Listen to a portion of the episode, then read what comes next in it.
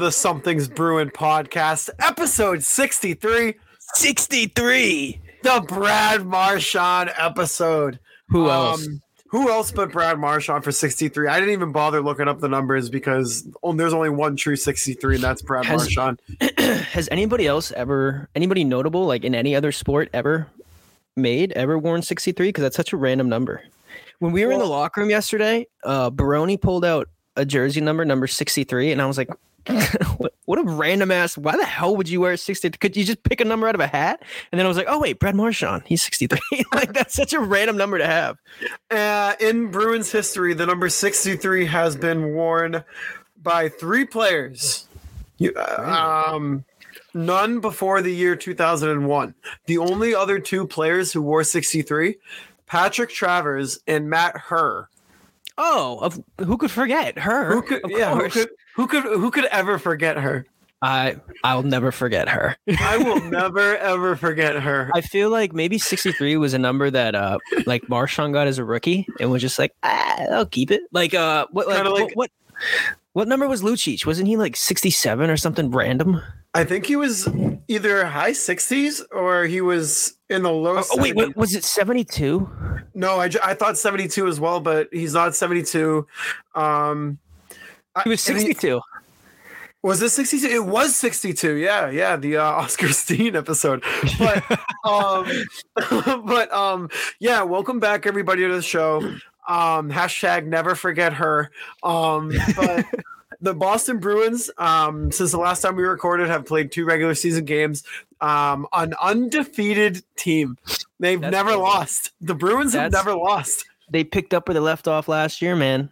It's uh, they have uh I think now they have the second best record in the league because I think uh Vegas is 3 and 0 right now. But I was gonna say, you know what I like for all the slack that NHL, like their website and their app gets, rightfully so, because the app, the the user interface on the NHL app is like Dude, it's trying to assemble. It's like trying to assemble origami. It makes absolutely no sense. But looking at the NHL's website, they updated the Bruins logo to their Centennial logo, so that's pretty cool to see. But wait, hang on, quickly. I wanted to do this before we started, Yeah. but I thought I would wait so we can give a little bit of ASMR. I have a beer here, but and also I can finally drink my pumpkin beer and not have to worry about um like the all the repercussions. slander. All the slander. yeah, it's like suddenly I'm tweeting about my pumpkin beers and I'm not getting boozy and a thousand other people telling me I'm weird as shit. I am weird as shit, but there's a million other reasons why. Although, uh, shameless plug, I went to Idlewild the other day and they had holiday uh ciders already in stock. So of course I bought one. It's pretty good. Okay, but this is a, a, a pumpkin beer, of course, with vanilla beans, spices, and maple syrup from Night Shift Brewing. All right. All right, ready? Listen, ready? Listen. yeah. That was the crispiest can opening of all time. Oh, I'm not even wait lying. Just wait for it. Hang on. Here it goes in the mason jar because all my cups are dirty. I swear that's beer. That's not me pissing. uh, the sweet smell of pumpkin beer. I hope everybody's getting thirsty listening to this. Dude, and it's ice cold. All right, I'm gonna have to wait a half hour for this to settle because I, I poured it from really high to get a nice sound down, and this whole thing is foam. Look at it. it's half foam. All right, and now I guess it's my turn too to show. Shout out to all you uh, Canadians out there. I picked up a case of uh, Labatt Blue, and oh my god, guys, what a beer! So here we go. No, I don't think I've ever had. Oh, sorry. That was crispy. That was What a pretty way to start the show, and what a way to start the season. We should start every episode like this. We should. Hey, hey, a beer for each of us. One beer each. That's two. Two beers for two wins. We might not be the smartest, but we always get there eventually. It's just a bunch of word jargon. What a- this is the this is the weirdest start to an episode that we've ever had. Could you believe that both of us went to college? Can you believe that both of us graduated high school? Because I can't. oh man, I, it, sometimes I wake up and I still can't believe it. All right, let's get into some bees. Get back to the Bruins, man. so hey, hey, as we sip, you know, our drinks, I hope you guys crack one open too to drink with us. Um, I want to touch on one thing. I think I said last episode that I was excited for the season to start at least seven times, and I want to um blame all the spiked Arnold Palmers that I drank because I I I, re- I re-listened to the episode and I said it like seven times, like how pumped up I was. Dude, you were excited. And a lot of times too, like when you and I talk, like we just kind of riff back and forth. We never know how the sentence is going to end. It just ends eventually. And as you're double fisting some Labatts, I love it. um, but like there were so so many times during that episode, I was talking, and like as I'm talking, I'm watching you get visually more and more excited. And there was a couple times you like literally started like convulsing, like you're like pulsating in your chair, like like raising your arms. And I was like, oh my god, you have a did something happen? You have a point? And you're like, no, I'm just really excited for tomorrow. And I Dude, was I know.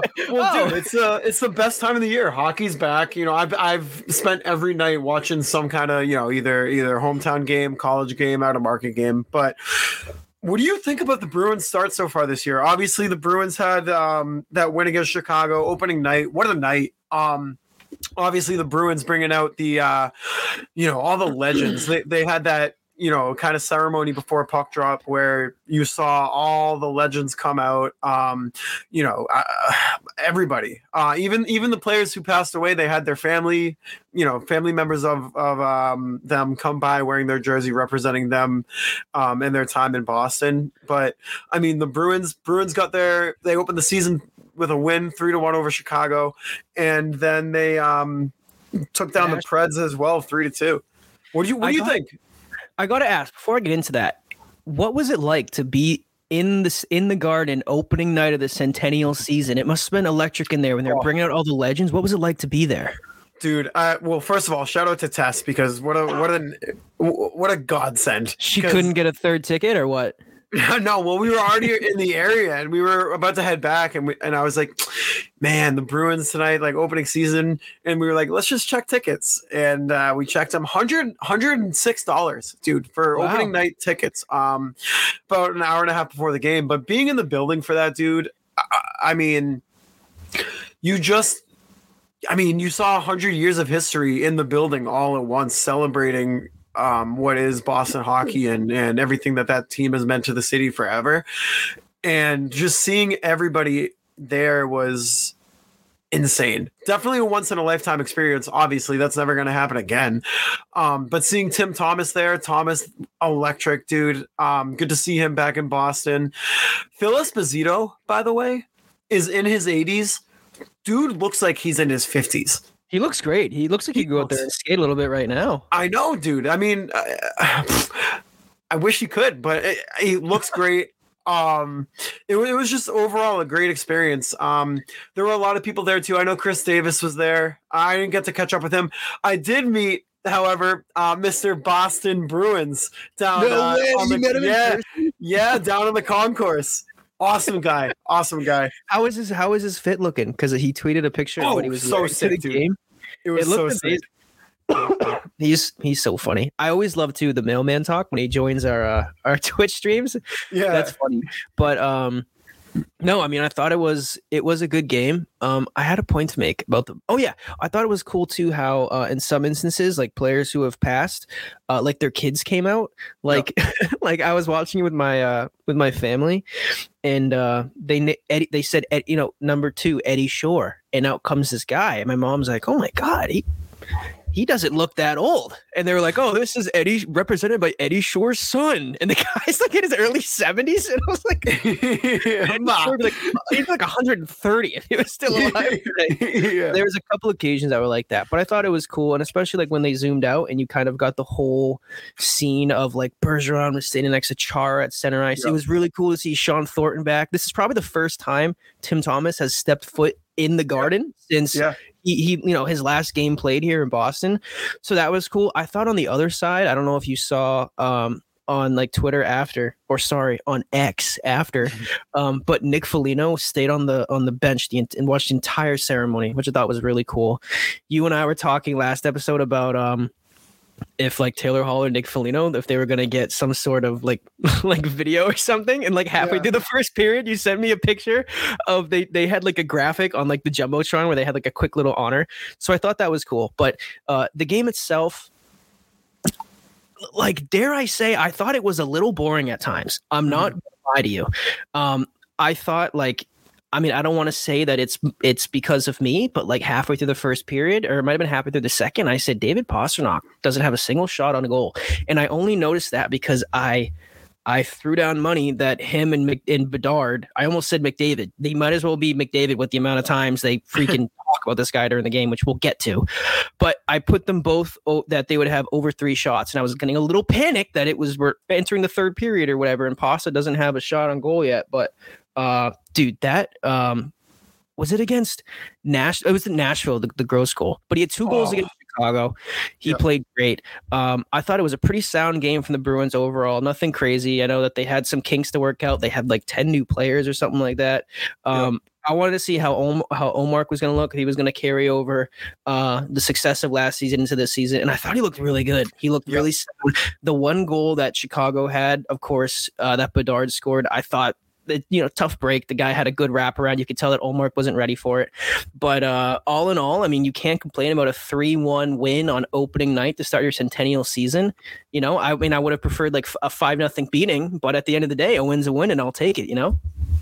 Yeah, and, and like you said too, like of course it's the Bruins that Connor gets his first goal. Um, there were a couple times, dude, and I was talking to Davis about this a little bit as well, but there were I've never heard an entire crowd react with like a like a oh shit like you know kind of reaction to a to a shot that missed the net. Connor Bedard came down.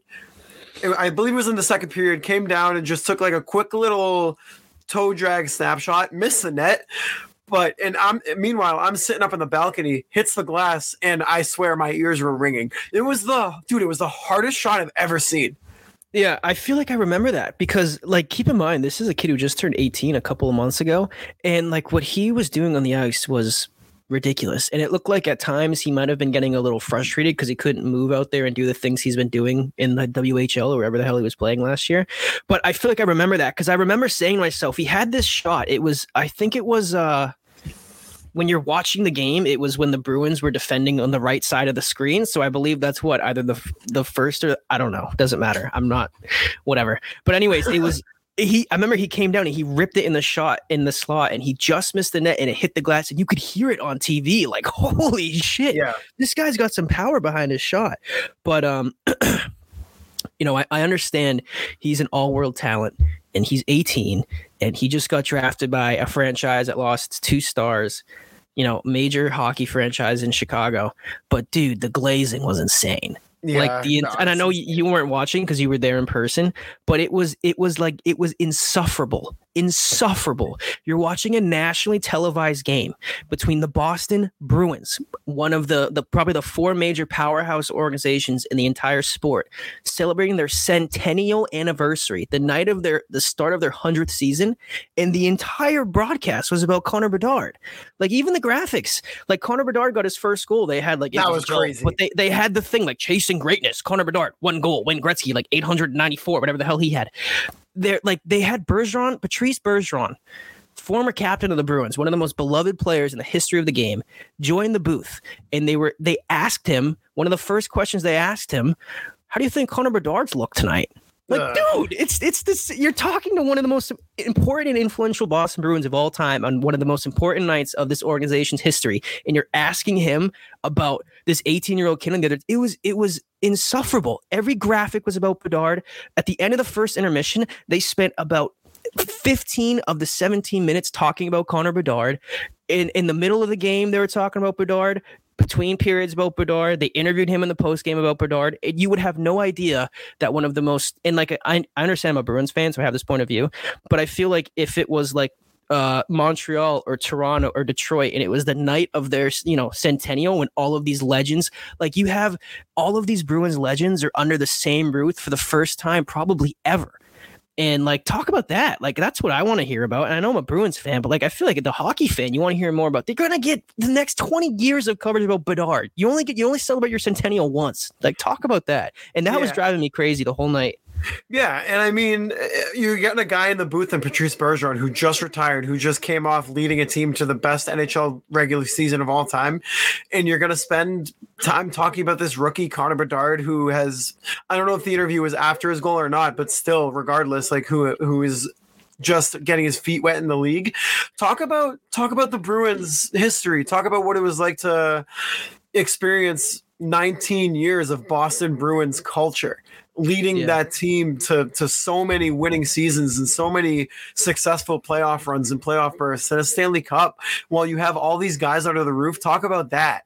And you're right. Like yes this is coming from Bruins fans perspectives but at the same time at least go 50-50 like you're you're if you have to talk about Bedard I get it. That's fine. That's fair. He's going to be a generational talent. You should be talking about him. But also realize that the way that you're doing it is turning people away because you're almost just suffocating people with with with this one subject Yeah, and and like you said, like obviously Connor Bedard is an all-world talent. They're gonna talk about him, and I want to hear about him. But like when when the the pregame show is not about the Bruins centennial or about this matchup. When the pregame show is how is Connor Bedard going to look in his first game, and then the first period when the entire dialogue between the two people in the booth are all about Connor Bedard. There, there, there's a tracker over his head when he's on the ice. When there's a, a whistle, they cut to Connor Bedard sitting on the bench. About half a dozen times throughout the game, they're cutting to his family in the stands. We get it. Oh my God, we get it. It's his first game. We we all know who he is. So I I expect there to be coverage of Connor Bedard, and I expect them to talk about him quite a bit because what else does Chicago have going for him right now? But like when you take a step back as a hockey fan and you look at like the gravity of this game and what it means to the other franchise that Connor Bedard is playing right now, like you would think it would be heavily, you know, talked about the Bruins and about like you said, Esposito's here, Tim Thomas is back, Bobby Orr is in the house, Ray Bourque is here. Ray Bourque yeah Yeah, all of these Bruins greats are here. The Bruins are wearing their new jerseys, never talked about them once. They have all of these former Stanley Cup champions, never talked about them once. Look up and look at the numbers hanging. They had a whole ceremony for all the Bruins retired players, never talked about them once. The period ends, uh, it's 1 1. And they spend the entire intermission talking about Bedard's goal. The Bruins end up winning, and they they spend the entire post game talking about Connor Bedard. Like it was ridiculous. And even like I tweeted something like, you know, like you would never uh uh like I, like you would never think that Chicago is playing another team right now because the entire broadcast is all about Chicago. It's insane. And a Columbus Blue Jackets fan liked my tweet. So that tells me that okay, maybe some other people are agreeing with me who are watching this national broadcast. But um Uh, and then even the quote that Taylor Hall had yesterday or today. Yeah, when yeah. Asked yep. him about Connor Bedard, and he flat out said like it, it's getting a little ridiculous. Like the the amount of coverage that Connor Bedard is getting right now, and like I- I don't have the exact quote in front of me, but he was basically alluding like you know I- I- it's it's probably upsetting Connor a little bit. Like he understands why they're talking about him, but like you know, like let's move past. It's almost like the Taylor Swift shit that's going on in the NFL right now. Like all you hear from like NFL social media and during the games is Taylor Swift, Taylor Swift, Taylor Swift. And it feels like if the Chicago Blackhawks are playing tonight, all you're going to see from NHL Twitter account is Connor Bedard clips, and all you're going to see during the game is clips of like Bedard's family in the stands and about how Connor Bedard is turning this franchise around.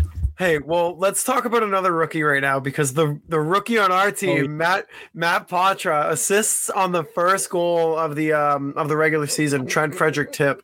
Um, he's looked good, dude. And by the way, you fucking called it, to a Dude, to a Give me my.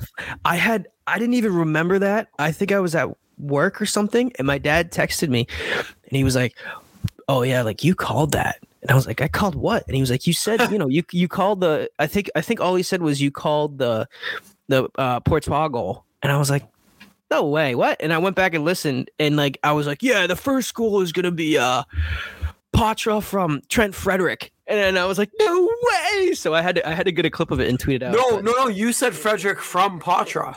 Oh yeah, that's what I meant. Yeah, yeah, Yeah. yeah. but I couldn't believe it. That's the only time I've ever gotten anything right in my entire life. maybe we maybe we really did graduate college. Um, but I mean that whole game was good, dude. Matt Poitras obviously a point in his um in his NHL debut. Trent Frederic, I think he's gonna break 20 this year by I think he'll probably get 25. I think 25 is a solid number for Trent Frederic this year. Um who else I don't know, man. He's Oh, he's on pace for 41 right now. Dude, yeah, Lucic, Lucic though. Lucic assists on Pasta's goal, um, so he gets a point in his return to Boston as well.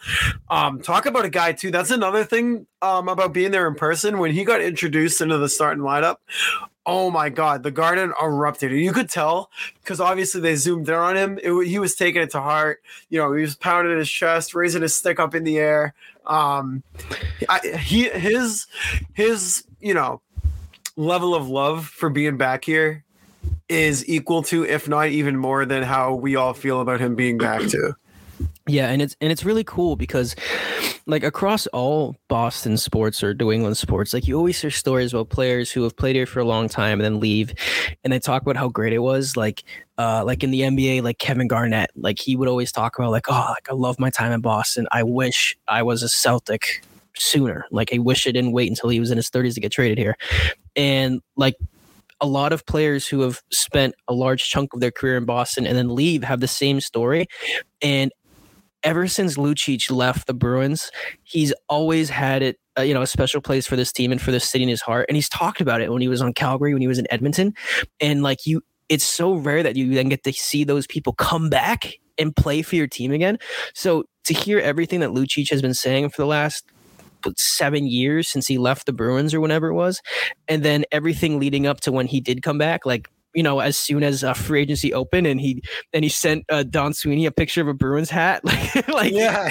gonna come back, and like he was on, uh I think he was on the Empty Netters pod, like talking about like what the Bruins mean to him, what that opening night is gonna be, and and for him to come back, like you said, opening night, centennial season, and to get the reception that he did, and to get a point as well. I can't even like he's probably thought about that that moment for the last seven years since he left Oh, yeah. Boston, and um, it was it was cool to see, and it was it was cool too because uh, you couldn't really hear it. Like they weren't really sh- they, you didn't see the player introduction when they were showing it on uh, on NESN. I think it was on NESN, yeah. So uh, like to see the clip on Twitter afterwards and. Like to hear the pop of the crowd and Luch and everybody going and his stick in the air and everything. It was really cool to see. And for people I think who were on the fence maybe about Lucic coming back, I think after seeing that and his performance too, he's looked good the last couple games. He's reinvented himself. Like I think they might be getting back on the hype train here. Dude, well, that's the thing too. It's like um, pe- people at first, like, come on, like, I understand that maybe you could be a little hesitant at first, um, bringing him back in here, seeing how he's played in LA, seeing how he's played in Calgary over the, you know, since he left Boston, seeing how he's playing in Edmonton.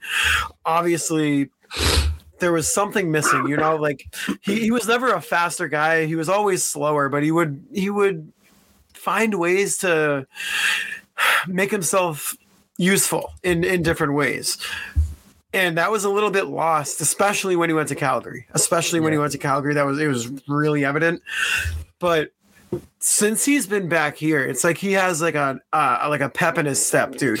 He's he's he's driving that fourth line, which is an unbelievable line, by the way. Lucic, Beecher, and Lauko together. I mean, dude, that talk about a fun line.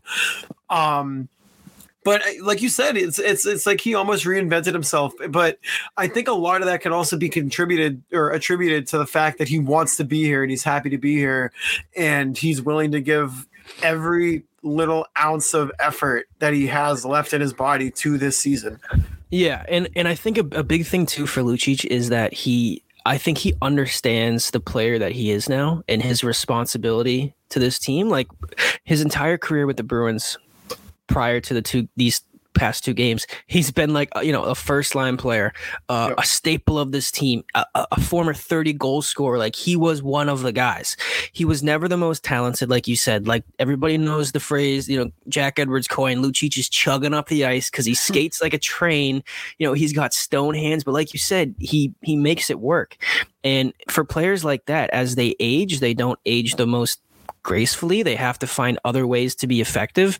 And for Lucic, like I think he he understands like he's not gonna be a first line player anymore. He's not gonna right. be a 30 goal. He's not gonna be a 20. He might not even be a double digit goal scorer. He probably won't. And I think that he's totally bought into his role as being uh, giving some juice to that fourth line, playing on a line with a couple of young guys, and like imagine Lauko and Beecher like Beecher's first career NHL game, Lauko's had like a cup of coffee in the NHL. I think this is probably what his second or third year now, but he hasn't had a lot of you know games under his belt either. And now you're playing on a line with uh, uh, like a, a, Bruins legend from the last 15 years or so, Milan Lucic, and, and taking him under his wing, like, um, like. I was kind of like uh, over the summer, like I wanted Lucic back. It would be cool to see him. I wanted him back more so from a storyline perspective not so much from a you know uh, he's a good player he's going to help this team perspective but after the last couple games and seeing the juice he's put in that fourth line and he's actually performed like putting numbers up on this on the point sheet too dude i love it. That fourth line is absolutely buzzing and like you said lucic is a huge reason why. I have a question for you. Yeah let me hear it. Just popped in my head. If the bruins last season at the deadline instead of getting hathaway they add lucic does that make a difference in how the season ended last year? Honestly, it could, because the because uh, adding Lucic doesn't make you any more talented. That was never the Bruins' issue. They got like they got physically and mentally beat I think, right. against Florida. They right. got it taken to them. And we were talking about it back then that it seemed like the only player who was actually doing something, who was getting pissed off at Matt Tkachuk, who wasn't taking their shit, was Tyler Bertuzzi, who isn't there anymore. And uh, like if they had like, damn dude, if they had Milan Lucic in the locker room, maybe you know, look get your shit together, like screaming at his teammates or something. Somebody who's been there before.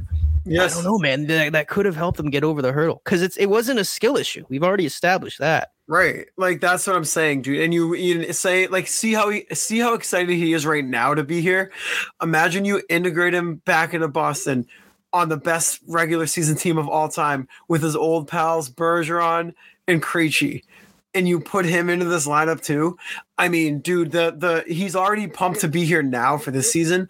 If he was there last year, he would have brought what he's bringing right now times ten. I I believe. I believe. Because like I don't I don't like um going back to that Florida series. It's like PTSD. I don't want to think yeah, about it anymore. Like Marchand, you had time on the clock, buddy. But, um, no, but uh, yeah, dude. Like imagining, like if if Lucic was there, you know, because like there, there, were times where like you just wanted them to do something, right? Like you had uh, Gudas is like just destroying your forwards in the corner, and you have Makachuk who's you know getting under the Bruins' skin, and it's like just like somebody like fight somebody or somebody like I, I like just be a dick, like spear Right. somebody the nut. I don't know, just like get some fire under your asses.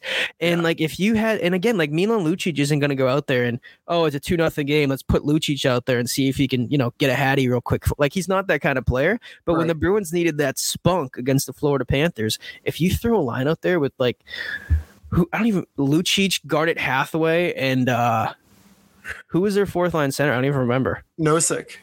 Oh, and Nosek. Okay, face off win, right? Yeah, And then and, and then and then they, they get it deep, and you just send Lucic and, and and Garnet Hathaway in the corners and hitting guys like, oh my god. dude, imagine playing against that line. No, dude, you'd be leaving in a body bag every game.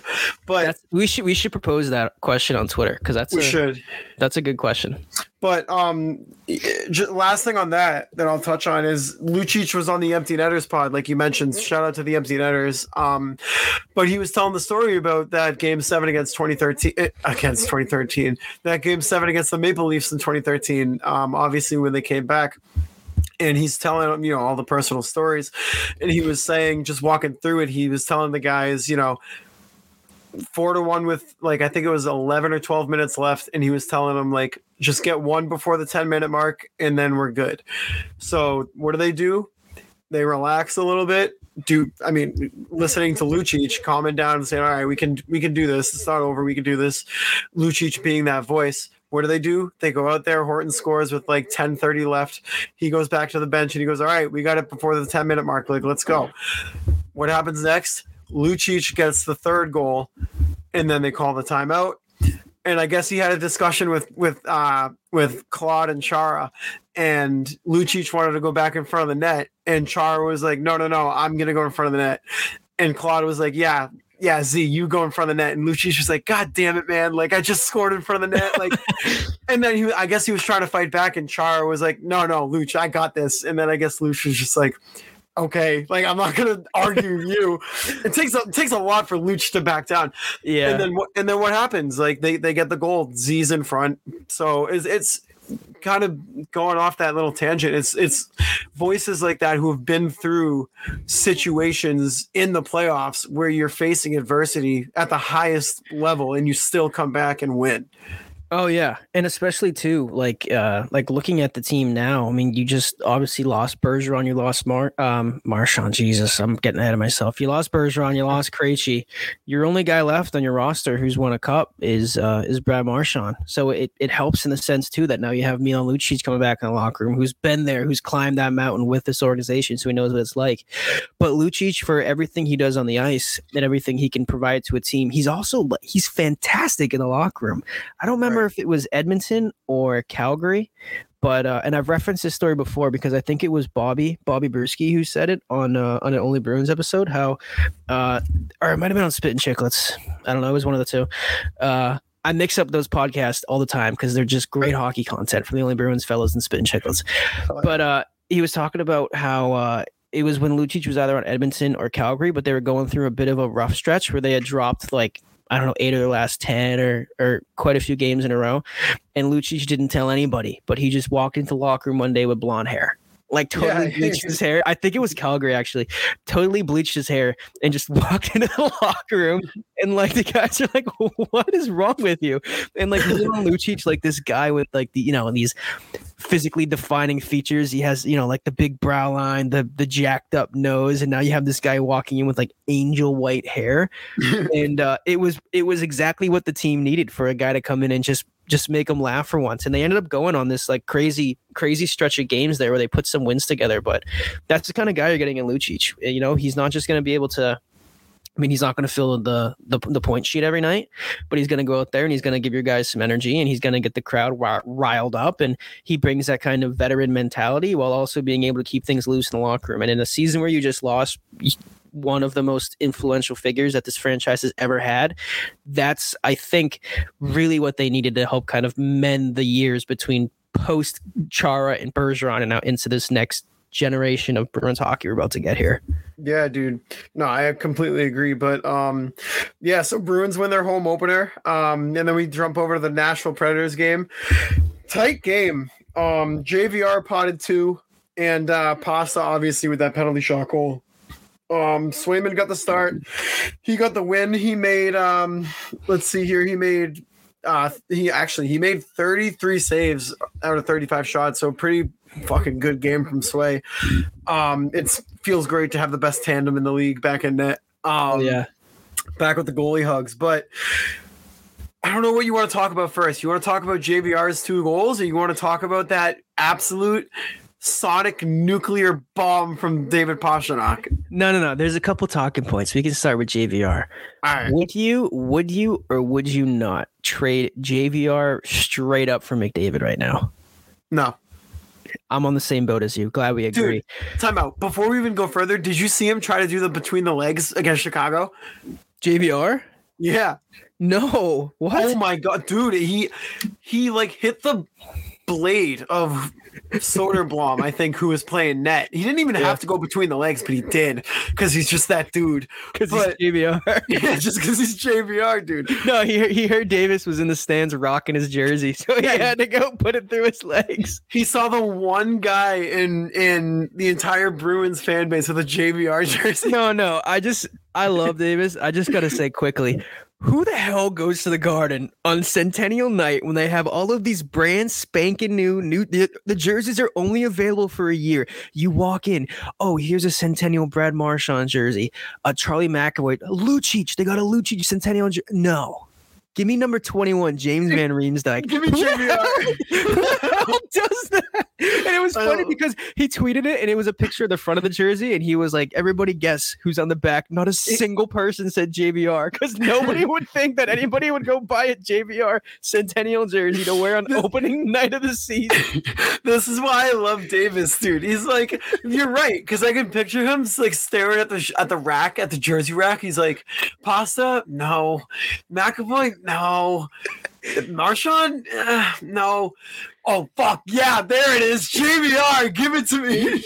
He, he probably had to go ask the cashier if they had it in the back because they're like, oh, no, we didn't. We don't hang those on the rack. Who the hell wants a JVR jersey? They were probably like. JVR, we don't have any like stock ones, but he kind of he wore this one the other night. Like we have it in the back if you just if you want to take it. JVR, why would we sell Flyers or Leafs jerseys? Oh, he's on the Oh, yeah, he's on the yeah. team. I Oh, we got yeah. it in the. Oh, I can call or tailor it. He can go stamp twenty one and Van Riemsdyk on the back of a blank jersey we got for That's dude. That's probably what they did. They probably took it out back and stitched it up real quick. And, and I bet you, as soon as Davis left, all of the people who worked there got together and made fun of him because who the hell buys a JVR jersey, dude? I love it. I know that's why we love Davis, though, dude. Like he's fucking like uh, he's the only. He's got to be the only one with a JVR jersey. If you listen, if you're listening to this right now, please, please, this is your homework for today. If you have a Centennial Bruins JVR jersey, you goddamn send it to us right now. And and if if the Bruins weren't wearing the cream colored third jerseys of that first game, I bet you Davis would have had the cream colored JVR before jersey before James Van Riemsdyk even had it. Because who, the, who the hell has that jersey? JVR's kids probably don't even have it yet. No, no. If he hits up JVR, JVR might pay a pretty penny for that jersey. He honestly might. um, but dude, yeah. So JVR with two, um, both power play goals. By the way, the Bruins that game, I'm pretty sure, off the top of my head, uh, oh, the Predators were 0 for 7 it was on seven. the power play. Okay, so it was seven. So I mean, hey, silver lining. The PK looks good. The looking PK insane. looks good. Looking at and, and listen, you lost your two best face-off guys and no Yep. and Bergeron, and it's doesn't matter. Still looking good. Yeah, still looking good, dude. But we got to talk about that pasta penalty shot, dude. Yeah, that listen there's been some fancy moves over the years of the shootout. Obviously patrick kane comes to mind that that goal against minnesota way back. Obviously the Datsyuk flip um there's been a couple more. Dennis Wideman eating shit but, but um but that goal from david Pastrnak, he didn't even like do anything he just came down the ice stopped skating did a little like tiny little toe tuck and just s- sent the hardest shot that the NHL has ever seen It right through the net. and like it's not like he's scoring against some scrub too. That's freaking No. Juuse Saros. That's like, Saros, dude. dude. He was my Vezina pick for this year, and uh at that at that point in the game, was that the third goal or the second goal? Second goal. Okay, so it's a I think it was a one goal game at that point, and uh, you get a penalty shot. Can't think of any player on the Bruins I would want in that situation other than Pasta, and for him to just come in, like skate down, just show his nuts, like didn't even try to make a move, just like reared back and just flung that thing like. Like it looked like it took absolutely no effort at all. Like he, it, like in that situation against that goalie to not even pull, like Pasta's, like he knows what he does best, and that's shoot the damn puck. And he just skates there and fires it almost bar down. I, don't even, I don't even know what this. I think I probably retweeted it from like four different accounts because that that goal was so obscene. Like, eh, I'm honestly surprised that that didn't just burn a hole right through the net. And I even said oh, this too on Twitter, dude. Like, what are you like eh, in Saros's position? Like, what the, like, what are you, what are you supposed to do? Like, what are you even supposed to do about that? It almost reminds me of uh like 10 years ago when the Bruins were in the shootout and like you know when the shootout lasts so long you have to have the defenseman go and then it was Chara's turn and he just went in and took a slap shot from like the, the top of the slot. Like you can't do anything about that. And when Pasta skates in, him against the goalie, doesn't even make a move, doesn't even throw a shoulder. All just just cocks back and fires it, and there's nothing one of the best goalies in the NHL can do. Pasta's going for 80 this year, dude. He can't be stopped. He can't be stopped. But um, yeah, so Bruins get that win too. They start the season 2 and 0. Um, 64 more wins to break last season's record. Uh, they're on pace to do it. um, but what what we've seen out of this team for the past for for the first two games is pretty good. It's pretty positive. I think you're going to see this team um, win a lot of games that are really tight. There's going to be a lot of empty net goals. There's going to be a lot of one goal games. Um, you're not going to see the offensive firepower that you saw last year, obviously, but I think it's still a really solid, deep team, four lines deep. Defensive unit solid, um, and obviously your goaltending depth too. I mean, you have the best goalie tandem in the league. I, it's I think it's it's going to be another successful season. Yeah, I mean, you're definitely right. The Bruins, they're not going to blow anybody out offensively. Like last year, they had the ability to just shut teams down and they had the ability to put up six, seven, eight goals if they wanted to. Like that team was ridiculous. Yeah. Uh, but looking at this team this year, they still have an absolutely loaded defensive core um, as long as everybody stays healthy. Like you just said, they still have the best one two combo uh, of goaltenders in the league. And uh, which we didn't even touch on was that, like, were you nervous at all when you saw Jeremy Swayman again let up a goal in the first shot of the game? I was like, not this shit again, man. Like, holy shit. Dude, this might just be like his his thing. Like in his mind, he might just be like, you know what? I'm just gonna let the first shot in and then walk in.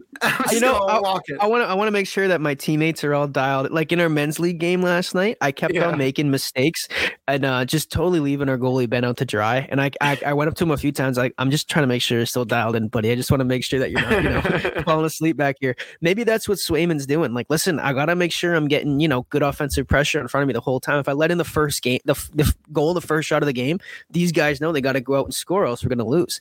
But jokingly, seriously though, uh, like Swayman, we, we said it last year, like letting up the first shot of a of the game could be uh spiral you a little bit you know? You get a little uh, nervous maybe. You you start squeezing the stick a little harder. Maybe you start alligator arming your uh, your your glove hand or whatever. But his ability to give up the first goal of the game although it's not good and then just totally settle in and like just shut the door like some of the saves he was making against Nashville his lateral movement is ridiculous. He's we talked about it with uh, Ullmark last year. How Ullmark is so calm, he's so sound, he's never out of position. Like he never slides way out of his crease. He never does any of that shit. Swayman had a fantastic game against Nashville the other night, and uh, nobody expected Swayman and Ullmark to carry over the level of dominance they had last year into this year. But after watching Ullmark's performance, I mean, he was a, a, a wraparound goal away from a shutout, you know, opening night and then watching Swayman get uh 30 I think it was 34 saves against uh an explosive could be explosive Nashville team the other night. I mean, you got to be encouraged about what these guys have moving forward. Not that you're going to expect them to suck, but like this team is very clearly built from the the net out. I mean, it starts with who you have between the pipes. Their defensive core is the backbone of this team, and then they have some playmakers up front. And that's why I'm saying some of these games, if they're if they're closer games, the Bruins have the players to be able to to to dog out these games. Like they have the defensive infrastructure and they have the goalies, and uh, like that's why Nashville comes in, they outshoot you, they get seven power plays, no problem, three two win. You got Chicago coming in here, guns blazing. They got this new super prospect. I mean, albeit they're not a great team, but the Bruins handled them pretty easily too. Now we got this West Coast road trip which really pisses me off. We talked about it last episode. They got three games here in California on weeknights. Like they play the Kings on Thursday night at 10:30. Yep. I, I work I got a nine to five. Like I'm not staying up for that game. Like, come on. Like that's not fair. And I it that's a story for another time. But that shit pisses me off. How you just start your season and now we as fans we gotta wait until 10:30 to watch them play on a work night, on a school night. That that boggles my mind. Yeah. Um, but yeah, I mean, good start to uh to the season so far. What? what? is the segue. I'm pissed about late games. Yeah, so you know, good start to the season. no, it is it is it is bullshit because both of us work early in the morning. Um yeah, I mean, I mean, and the majority of people do. Like, who's gonna want to stay up until 1 a.m. watching the third game of the Bruins season? Obviously, I will because I'm a fucking psychopath. But um most people won't. And i guess it's good it's it's uh, silver lining i guess in playing devil's advocate it's probably better to get those games out of the way early in the season rather than you know down the stretch and you know fighting for playoffs and whatnot. But yeah that this is why i've argued in the past like only have one of these road trips a year. Like don't do this multiple times because first of all playing the west coast teams like yeah it's cool but like do you really want to see the sharks two or three times a year do you really want to no. see the, do you really do you really want to see the ducks two or three times a year? Like no. No, dude. Yeah, um, I don't know. Or even if they could if they could find a middle ground like, you know, a, a 10:30 start time here, 7:30 over there. What if it was uh 8:30? Right? So not, not even like how about nine? Like nine is yeah, nine o'clock. I would be able to watch most of that game, and it's not because I don't want to. It's like it hits ten thirty, and I am like physically unable to keep my eyeballs open. Like I just, and that's just when the puck is dropping. Yeah, like they're just finishing warm ups when when ten thirty hits my clock. So right. Uh, I'm gonna try like hell to watch this game against the Kings because I want to watch the Kings too. Because we were just talking last episode, they're a serious contender out there in the West. That um, like you know, people talk about Vegas. Obviously, people talk about Edmonton because of who they have and the explosiveness that that offense has. Obviously, people are talking about the Kings, but I feel like they're still seriously underestimating what the Kings can do this year. Yeah, yeah, and I think that mainly comes from their lack, not lack of, but their you know less than impressive goaltending. Yeah, and I also feel like nationally they, they they just don't get the coverage that a I mean even though they're in LA, nationally they don't get the coverage that a Connor McDavid led Oilers team does or a defending Stanley Cup champion new franchise Vegas Golden Knights does. Which, you know, I get it, makes sense. But the fact yeah. that they're all in the same division too is also pretty ridiculous. Hey, but speaking of Vegas, uh, I think we should jump into the DMs and let's do it. Did we get one from Jack this week? We bet your ass we did. He sends one every week. Fuck yeah. All right, let's start with Jack. Jack man. All right. oh wow, this is really long. He said, "Hey." hey. Oh, by the way, by the way, hang on. Sorry. This is hey. from. uh This is. God, God damn it! I'm hitting all these buttons hey, on Jack. my phone. Now, okay, this is from Jack. You can follow Jack on Twitter at a Jack B underscore. Jack said, "Hey, hey, hey, Jack. A few weeks ago, I asked what the identity of the Bruins would be this season, and I think I've got my answer. The Bruins are pure vibes. Marchand is marchanding to an elite shithousery level early doors by kindly dragging Bedard to the benches while also running a plus yeah. 100 I love the Bruins passion boost whenever he looks at the C on his jersey. Lucic is just out there living his best life, occasionally joining in with the top line. Watch him accidentally get 50 points this year due to the obscene amount of adrenaline pumping through his body when the Bruins crowd gives him the Luch chant. Poitras is a real life GM mode regen player. Bergeron retired, and we and we respawn him in the form of Matthew Poitras, Selke and Calder incoming. We're giving teams false hope by allowing the first shot of the game to go in. Shout out Sway for needing to let one in before morphing into a brick wall, as well as by giving teams power plays for fun before unleashing our penalty killing depth. we may not have a traditional nailed on number one center, but we've easily got three solid number twos in Zacha, Coyle, and Portra. Poitras, sorry. I'm fully on board with the Poitras hype train. Bruins are playing on vibes this year, summed up by Pasta's casual laser into the top shelf penalty shot, making it look effortless. Anyway, question What do you guys think the Bruins' biggest strength is this year? I personally think it's that everyone wrote the Bruins off this season, giving it large. They won't recreate what they did last year. I mean, no shit. Last year was unbelievable, so we obviously won't recreate that, despite being on track for 82 and 0. But the Bruins are still a top team.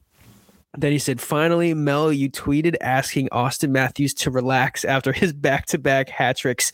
Don't worry, he plays for the Leafs. He'll, he'll relax come April when he forgets what hockey is during the first round of the playoffs. True to form. Dude, listen. I love it. J- dude, Jack, for If somebody Jack- who.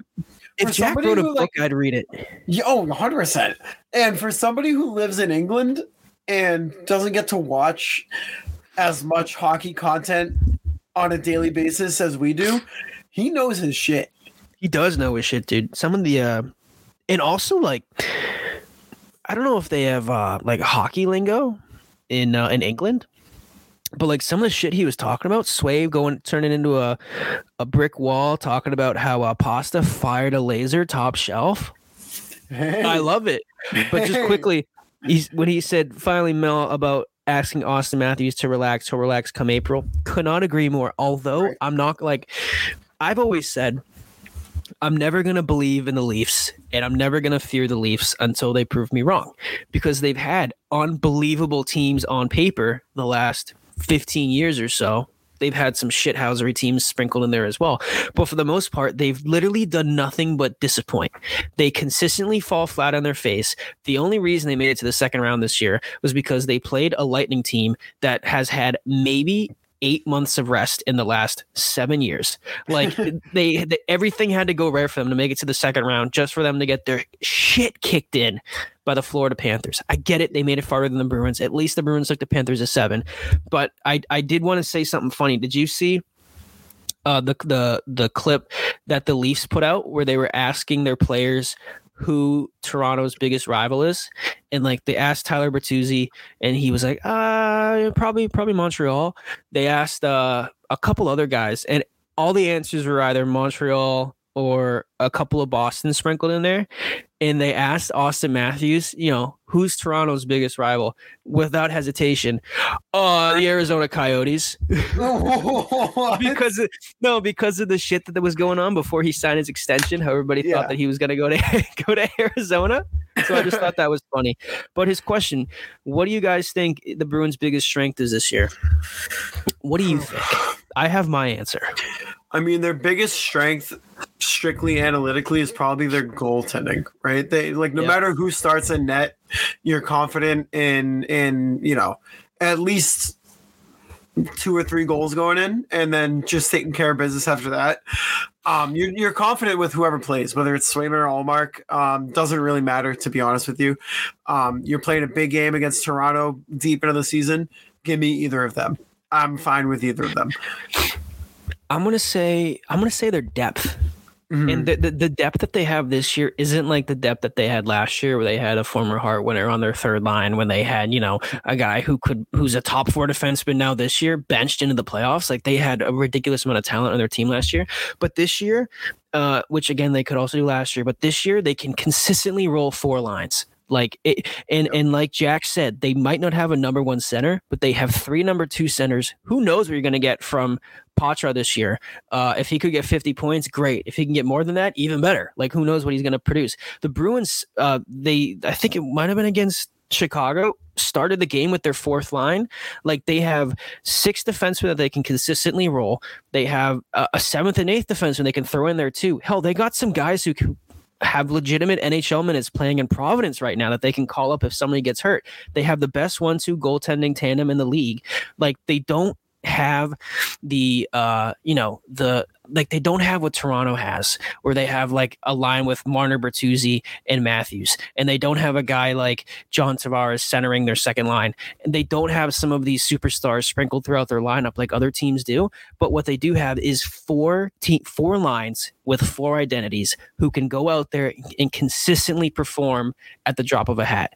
And I think that that's been a hallmark really of the Bruins if is they've had crazy depth. They might not have the most talented guys, but damn it, they're going to put out four lines and they're going to just just wear you down. And Lucic is a huge part of that, adding him to the fourth line and what he's been able to contribute to that line. Uh, and finding Poitras like off the street essentially and suddenly you have your your second line center is huge for this team and i think before the season started i would have argued that depth is something that they don't have.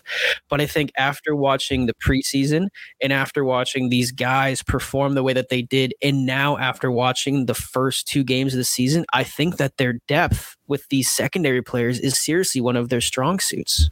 Yeah, and I don't think that they have one line that's like a super offensive line, right? I mean, you spread out Pasta and Marchand um, you got Poitras, maybe bumping up to the second line. That actually might be a thing uh, in the next coming games, which I like playing up with Marchand.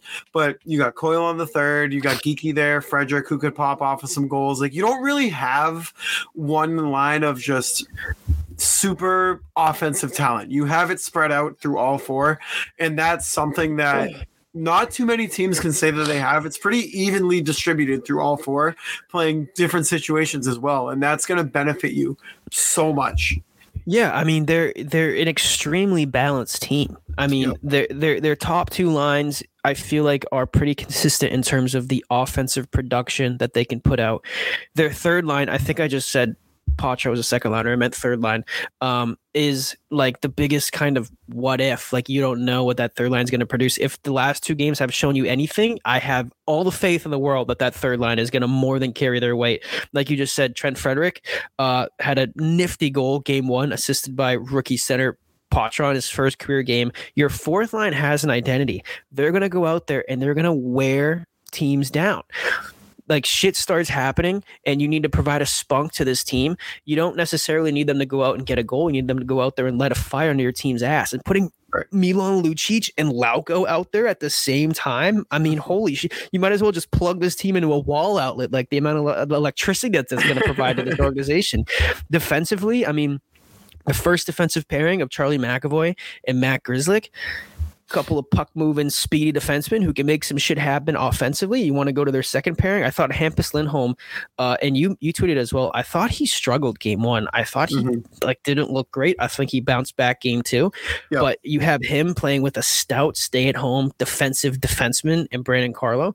And then your third pairing, whether it be Shattenkirk with uh, um, Derek Forbort, or if Lohrei ever gets the call up, Shattenkirk has looked great the first two games of the of the season too. He's out there moving and grooving on the blue line, and um, they just they have four lines, they have three pairings, they got two great goalies, and they're making shit happen. Yep. Um, yeah. So shout out Jack, dude, coming in with another heater of a question. Oh yeah, um, banger, banger, and it, banger, and it.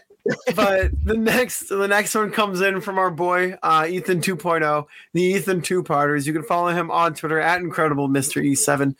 He said, Part one going back to the Seattle expansion draft, would you still protect Clifton over Lauzon? Why? Why not? Uh, absolutely. Are you kidding me? Yeah, I definitely would. Um, both of them aren't on the team anymore.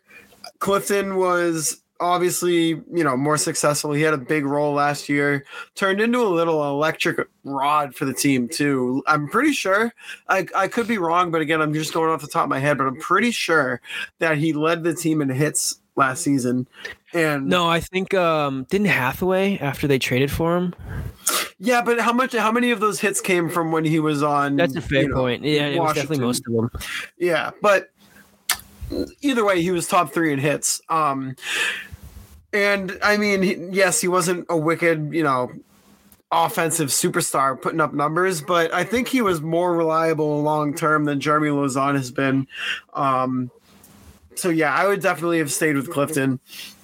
Um, do you want to add anything to that?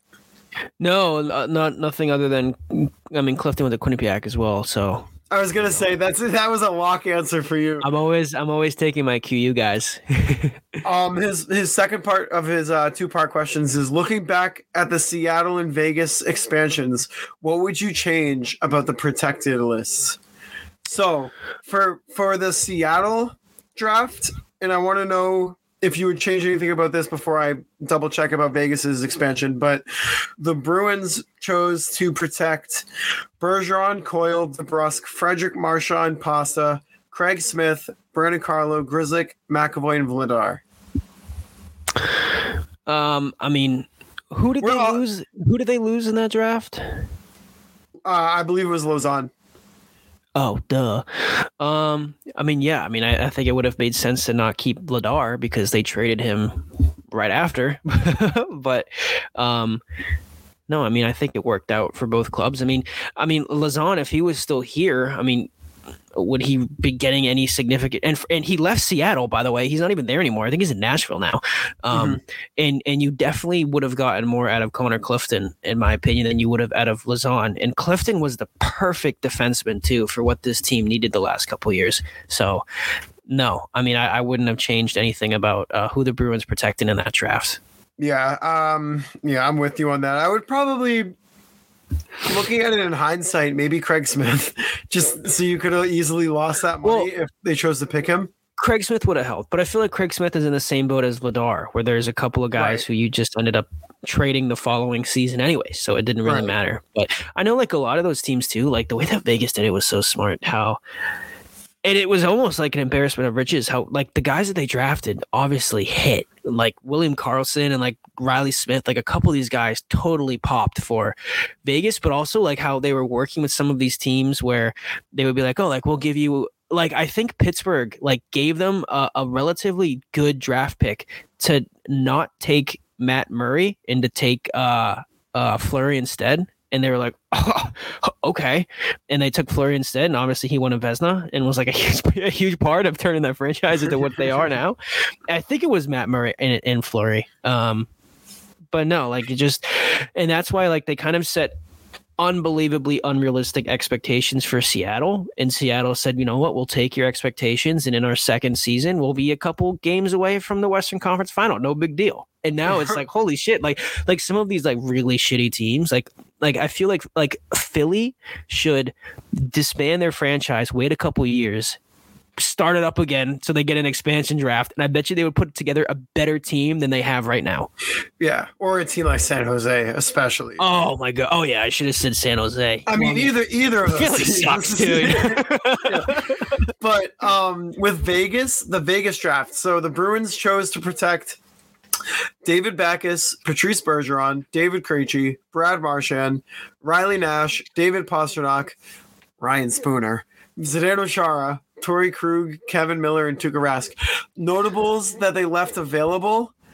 Um, didn't, didn't leave Carlo available. I think I remember that. no. And by the way, Colin Miller and Adam McQuaid. I just totally mixed up those two drafts. My whole last answer was all about Vegas, thinking that was Vegas, but that was actually Seattle. But it's fine. It's fine. Um, you you ended up tying it back to Vegas, anyways. yeah, the point still stands. Um, yeah, I wouldn't have protected David Backes.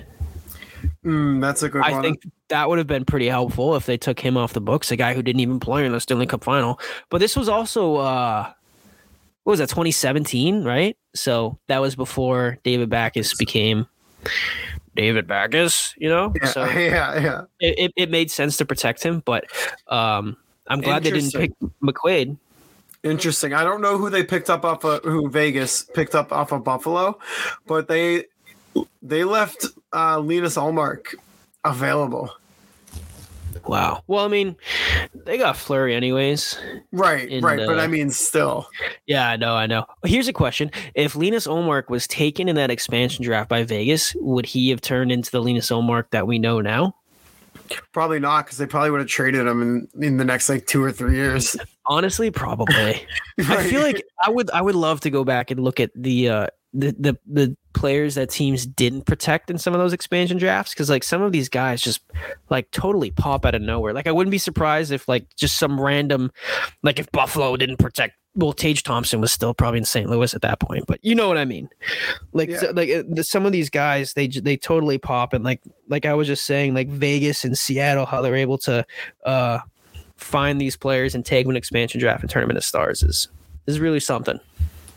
Yeah. Um, so let's let's jump into some of these other questions. So we got a bunch to get through here. So shout out to you guys for coming in hot with the questions. Um, we'll start with here. Into the Den is scaring. Shout out spooky season. Uh, you can follow them on Twitter at ITD Bruins. They said, What do you think will be the biggest test for Poitras in terms of proving what we do with him after the nine games? I think it's just being consistent. I think right now, if he just continues to play the way that he is, um, I think he stays, you know, past past his nine games and he remains with the team for the season. I think the lines are too good right now with him in the lineup. Yeah, I agree. I think he's gonna stay. I mean, I I know he's also uh I mean he's a smaller guy too, isn't he? Like he's like 5'10, 170 or something like that. Yeah, that's like So- your that, that's like your your uh, EASHL build. Yeah, I think I'm smaller than that, honestly. But um, you know, I think we'll be fine for the nine games. But I think about like long term, you know, if if he does stick on the roster and, and starts getting to the dog days of the season, like some of those guys, you know, 19 year old rookie who's never had to play a full 82 game NHL schedule before flying across across the country. I think about that as well. But uh, Right. no, I mean, I mean, for the first two games of the season, if he keeps playing the way he's been playing, I mean, he no brainer to keep this guy around. Yeah, yeah, I'm with you. So I'm, my main thing is just the consistency and just being kind of, honestly, not only producing offensively, but just being a reliable guy who can go out there and just kind of hold down the fort. He doesn't have to go out there every night and put up two points, three points. Um, just every now and then, add a couple to the stat sheet, end up end the season with like 50 I'll say 40 to 50 points and you're good. But just just be able to play in both ends of the ice. If you can do that, then then you're good. You know what I just remembered too that I, I forgot to mention earlier? Did you see when the Bruins were playing Nashville? Uh, Jack Edwards was making a big deal about it, but how um, at, it was I think it was sometime in the third period. Brandon Carlo had more shorthanded minutes than he did five on five minutes That's crazy. because because obviously he's out on the on the penalty kill unit. And the Bruins had seven power plays, and at one point Brandon Carlo had like over seven minutes of penalty kill time and like five and a half minutes of five on five time, which is like mind boggling when you really think about it. Well, and you see this always in the beginning of NHL seasons too. Like the refs are a little bit harder on certain calls and certain things that they're kind of trying to trying to kind of hem down on. But even even that being the case, seven penalties is fucking crazy. Nashville had refs in their pocket that game. Like I know. everything was being called. It was ridiculous. But you know what? They weathered the storm and they ended up winning anyways. Mhm. Through adversity, they do it all. Through adversity, dude. That's Captain Brad's mentality. But That's right, baby. Uh, this next question comes in from our boy, Mr. James Van Riemsdyk himself, Chris J. Davis. you can follow him. You can follow him on Twitter at Chris J. Davis 11. Shout out Chris. Shout out Drop the Mitts. Um, but he brought up this really good point the other day on our show. Um, if you haven't had a chance to listen to it, definitely go check it out. We talk all things NHL, just not just Bruins, but with Bergeron being that solidified guy on the power play, playing the bumper as that right-handed shot for years. All of a sudden, you don't have that right-hand shot on the bumper anymore. So his solution and his idea was putting Poitras on power play one in Bergeron's bumper spot. That way, you have that right-handed shot there. The guys who have been playing with Bergeron on that unit forever are used to sliding the puck over on that right side, having him just easily catch it. Where you saw a couple times on the power play, they they went for that move, but obviously the lefties playing in a bumper spot now, the pass wasn't there, it would hit the boards, ricochet out, and all of a sudden they'd have to restart. So putting Poitras with that right-handed shot in the bumper, catching those passes, making plays, being the playmaker that he is, I think that's a genius idea. No, I love it. And I, I tweeted it during the Chicago game as well because the Bruins power play looked terrible. It looked Yeah. horrendous. They were 0 for 3 and they were having trouble just getting the puck into the zone and setting it up. And I remember I, I tweeted at the time, like Bergeron has missed on this team for so many reasons. Of course, um, you know, if you want to talk about like on the ice, he's huge. Uh, he's been your first line center. You've had that slotted for the last 20 years. He's also been big on the penalty, penalty kill, but I feel like a lot of people were forgetting about him on the power play. Like he was your first line center power play for all these years. Right. And I, and I feel like, uh, honestly, for me, it wasn't until I was watching the power play post Bergeron when they couldn't get, they couldn't even set the puck up, and I was like, oh my god, that's right, we just lost their power play center. So I love the idea of putting Poitras there, and it's not just for the sense of having, um, you know, that right-handed shot on the bumper, but he's also like incredibly creative, and Mhm. Bergeron he was so his board play was so good and he was so good in the corners where you knew if you're in the power play and you give him the puck and you have guys attack he can use his body to shield them off or just do whatever Bergeron does and uh, I feel like Poitras hasn't really had that opportunity to make those plays in the season so far but that was one thing we were talking about in the preseason was his how calm he is when the puck is on his stick and he just lets the play unfold and come to him especially in the corners how he can get the puck and quickly maneuver and, and skate it up to the blue line. Or, or he's just one of those players that seems like who just makes all the right decisions. Yeah. And I feel like it's it's almost a home run pick. It seems like right now it seems like kind of an obvious selection to just throw him on the power play unit to see how it performs because yeah. he could be your new guy moving forward in that top power play unit post Bergeron. Another little like a little nugget that I learned as well is that Poitras has a pretty deep lacrosse background too. So you got to think that that helps him with his kind of like physical positioning almost, right? I, I I heard them talking about it today on Spittin' Chiclets. Um, so shout out to them, obviously. Um, but I mean, like be, being that lacrosse player, like I never played, but I'm pretty sure you played, right? I did. I played for a long time. Yeah. So like you, I'm assuming like in that sport, obviously it's kind of. I think it's Canada's national sport. I don't even I think, think it is. hockey. Yeah, I don't even think hockey Yeah. is the national sport. But um, I'm I'm I'm sure like it must help with your positioning, with how you hold the stick and how you protect the ball, um, and that has to translate to the ice as well. And with Poitras having that background, it it can only be beneficial.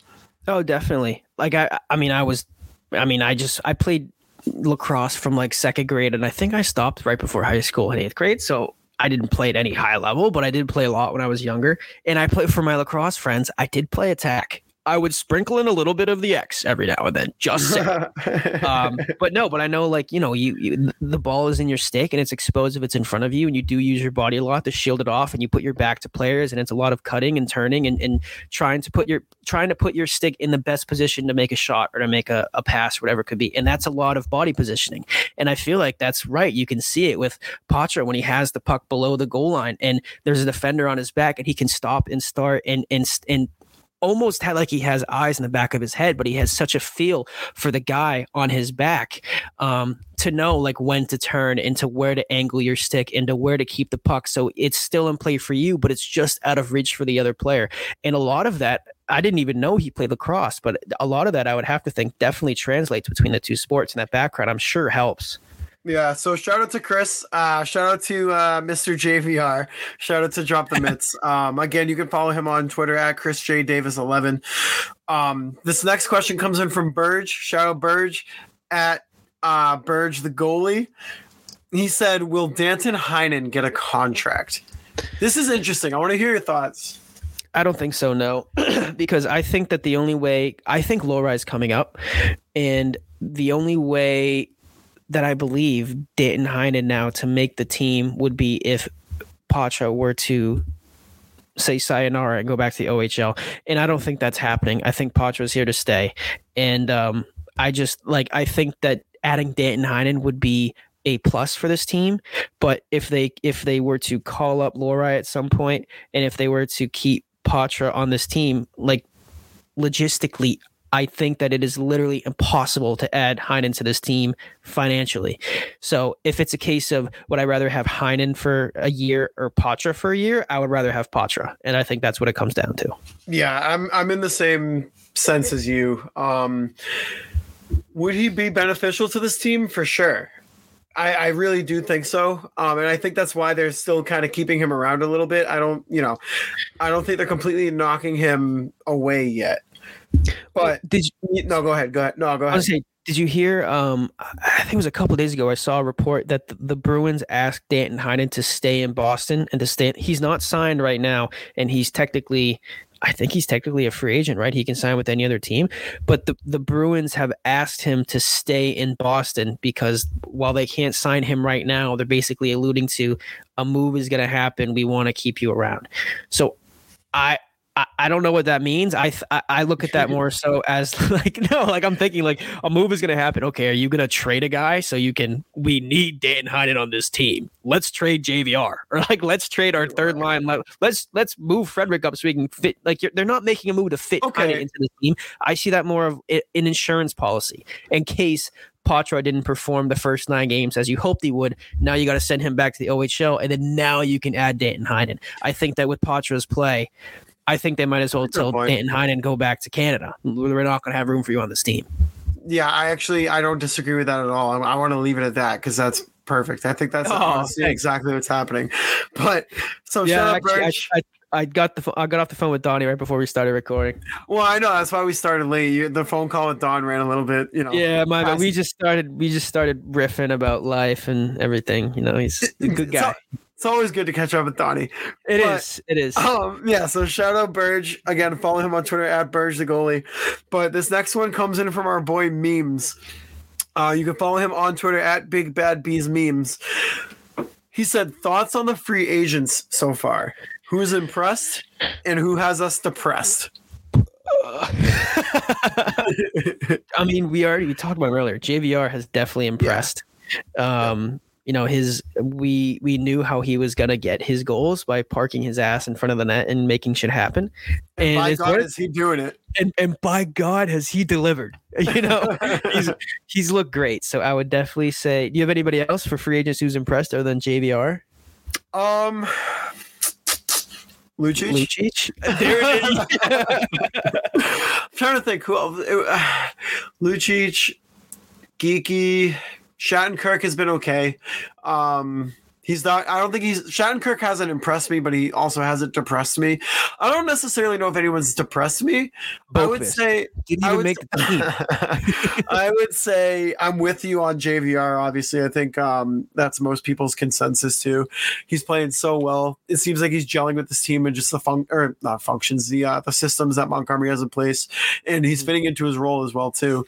But I would say I'm not going to say depressed, but I think the one who has who I'm still looking to get a little bit more out of is Geekie. I haven't really seen anything that's made me not jump out of my seat, but made me go like, "Oh, okay, like good play, good play." Like he's just kind of he's just kind of out there doing his thing. Yeah. No, that's that's honestly a great way to say it because uh yeah. I'm, I'm with you. If, sorry, but by no means am I saying he's playing poorly. He's just like not he's really out there. Yeah, he hasn't done anything bad. He hasn't done anything good. He's literally the most average dude out there right now. Yeah, and I, I mean, uh, uh, not even in, in, including just for agents. I mean, I don't think anybody on this team has depressed me so far. I think everybody's right. been looking really solid. Uh, um, minus well, who? Forbort. Oh well, that's a given. Come on, I mean, I can't, I can't rag on him every episode. Uh, uh, but no, like if you're if you're talking about you, sorry, you think he goes back to Darla every night and cries a little? probably. I I think he's probably getting Darla ready to explore some new walking paths in another city because Wipe, uh, wipes his wipes his tears with her, with Darla's big flappy with, ears. With her flappy ears. um no, but like free agent wise, like obviously Lucic has impressed. Obviously JVR is impressed, and and it's not that Geekie hasn't impressed. It's just that he hasn't pressed. I don't know what the what the right phrasing is, but he you don't even notice him when he's out there, honestly. And uh, he, I mean, he's not a guy that I was expecting necessarily a lot out of, but I know that he had a lot to say um, when he was in Seattle last year about how he was upset with his lack of minutes and he wanted a bigger role. And here he is in Boston, and um, I don't know what line he was on in Seattle, and it's not like he's a you know a first or second line player here, but he has a, a, a fairly a fairly big role on that third line, and maybe it's because he's not playing center, maybe it's because they moved him to wing, but you know he definitely hasn't done anything to stand out, which is so interesting because we've been talking about how good Frederic is playing. We've been talking about how good Poitras's been playing, and the third person on that line is Morgan Geekie, and he just hasn't really done anything. yeah, right. Yeah, I think I think that's probably a fair assessment of the free agents. Um, nobody nobody has been terrible. It's also but, game two though, so like right, right. He could go out and get a hat trick next game from, and oh my god, he's the best three game streak of his career. Like you know, that's yeah. Geekie, Geekie could have seven points in his next three, and then we. If we Geekie has like seven idiots. points in his next three games, I will get his face tattooed on my ass. You know what I was thinking the other day? Um, Geekie, and I, I should be looking at it closer. I just haven't really looked, but There you go. but Geekie, uh, when he was in Seattle, he had that pink tinted visor. So I'm wondering if he carried that over to Boston. I haven't noticed it, but yeah. but it's not like the pink visor went with any Seattle colors. So No, that's a that's a concussion visor. oh, is it really? Yeah, yeah. It's it's for um. I thought this uh, dude just had his, his visor tinted pink. No. Oh man. I okay, I don't know the exact uh reason for what it's for, but I swear to god, I remember reading about players who have a history of concussion uh like like um symptoms i don't know what the phrase against are players who've had a lot of concussions. They've been wearing this visor with a pink tint in it because it helps kind of uh, mitigate the the lights that are in the arena and the reflection off the ice and it just it it helps. And uh, it's popular among players who have had a lot of concussions and um, i remember hearing about that last year because he's not the only player to wear it I don't think they were talking about Morgan Geekie wearing it though. And for all I know, I could be wrong. And he could just be wearing a pink visor because he likes the color pink. Tough guys wear pink. But uh, I do know for a fact that there was a visor that people were wearing last year that had a pink tint because it helped with concussion like symptoms. Huh. Yeah, I'm I'm trying to get some um photos from him in these early two games, but there's literally none. Oh, there's one. Uh it Oh, doesn't I- look like it doesn't look like he is. Okay. Um. Oh, come on. Hang on. I got to uh turn off my ad blocker. But there's a whole article here about Morgan Geekie's um pink visor from when he was in Seattle, and it, you can definitely see it actually because it, it, Yeah. it's not like it's like matte pink. It's clear, but when you look at it from the right angle, it definitely looks pink.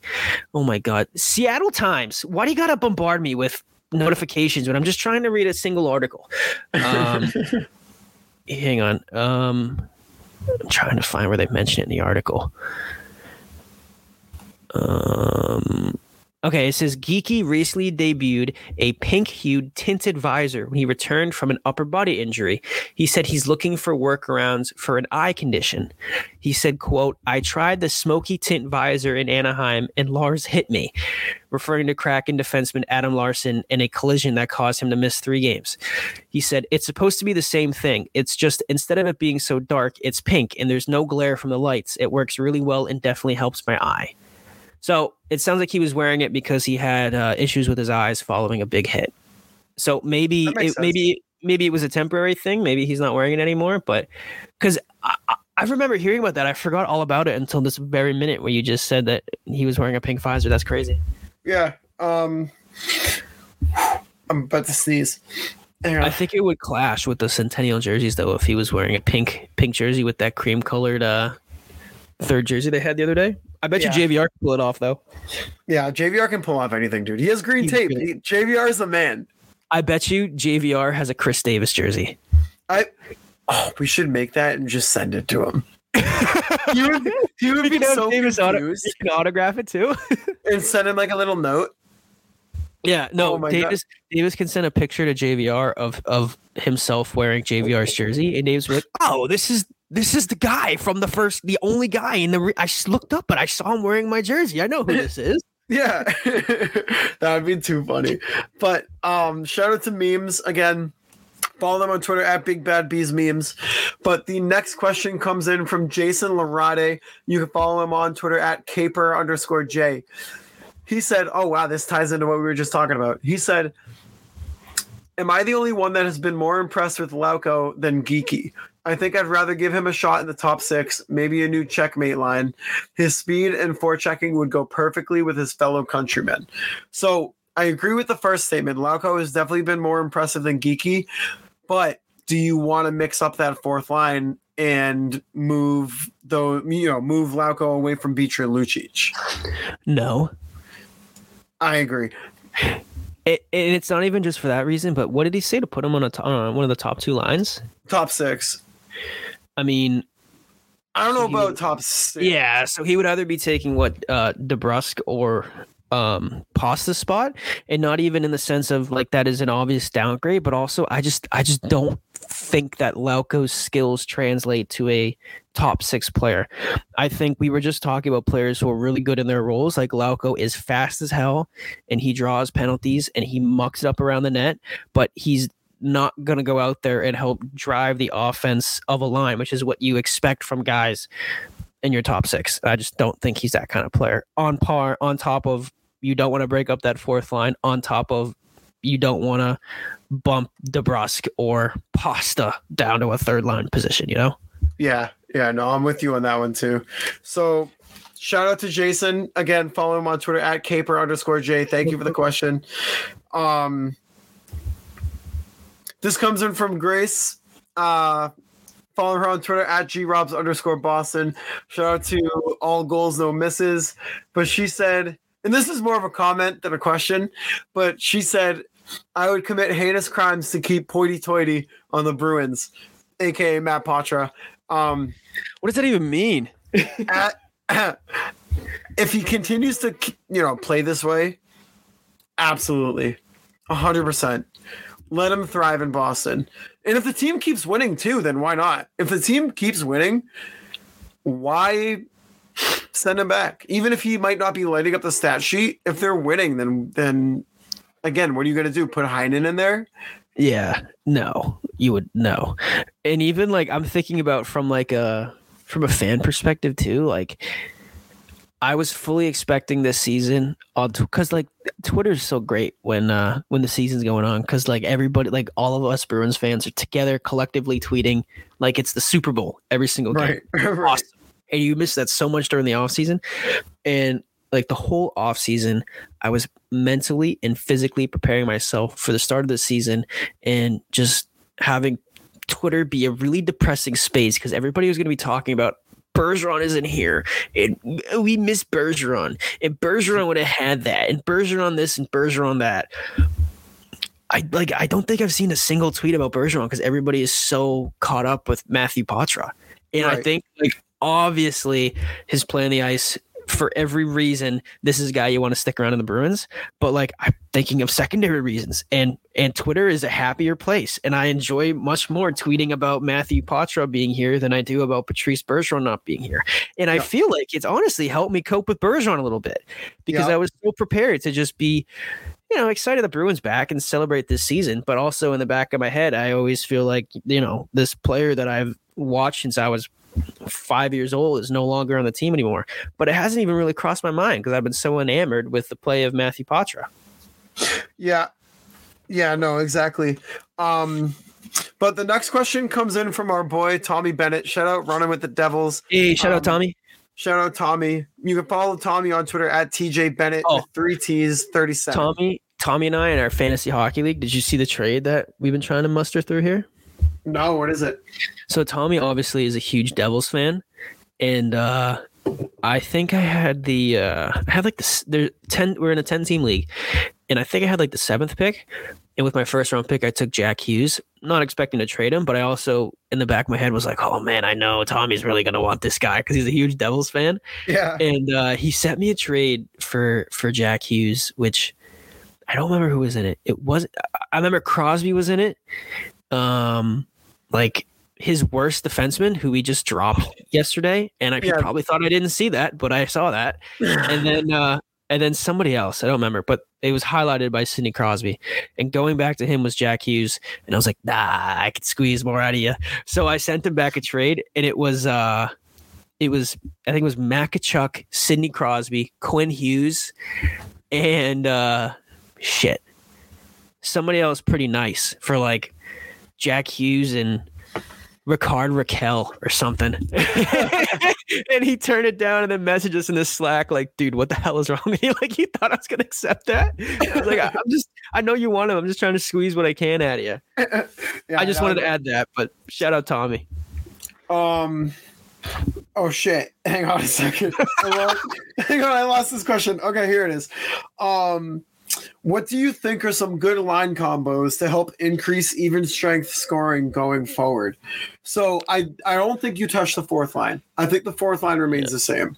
Maybe you move. Would you move Potrock to the second and Coyle to the third, and maybe because I like JVR, Zacha, and Pasta. I don't. I don't know because I. I honestly don't know if I would do anything. like, I really like the lines right now. I do too, but I do think that they could be. They could benefit from getting more five on five goals. Yeah. Um, I don't know. Would you put Would you put Pasta and Marchand back together, or do you think that would kind of no, because that would leave you too top too top, heavy? too top heavy. I think. Yeah. I'm trying to think. I'm trying to get creative. Like if you could, uh like if you did touch the fourth line and you sent Beecher down, put Geekie on the fourth line. You said Beecher to and- Providence. and- Yeah. And then sign Heinen, put him on the left wing. So your third line is Heinen. Heinen. If your third line is Heinen, Poitras, and Frederic, your fourth line is Lucic, Geekie, and uh, Lauko. I don't know if I love that. No, I mean I, don't. I wouldn't touch the lines at all. I like the lines right now.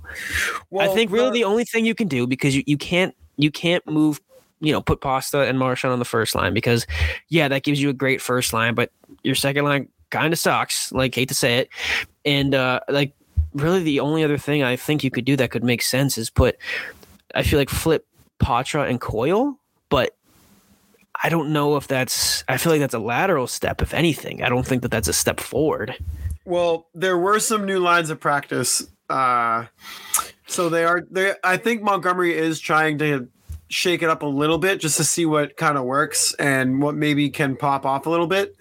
So he switched it up this way. First line of DeBrusk, Zacha, Pasta.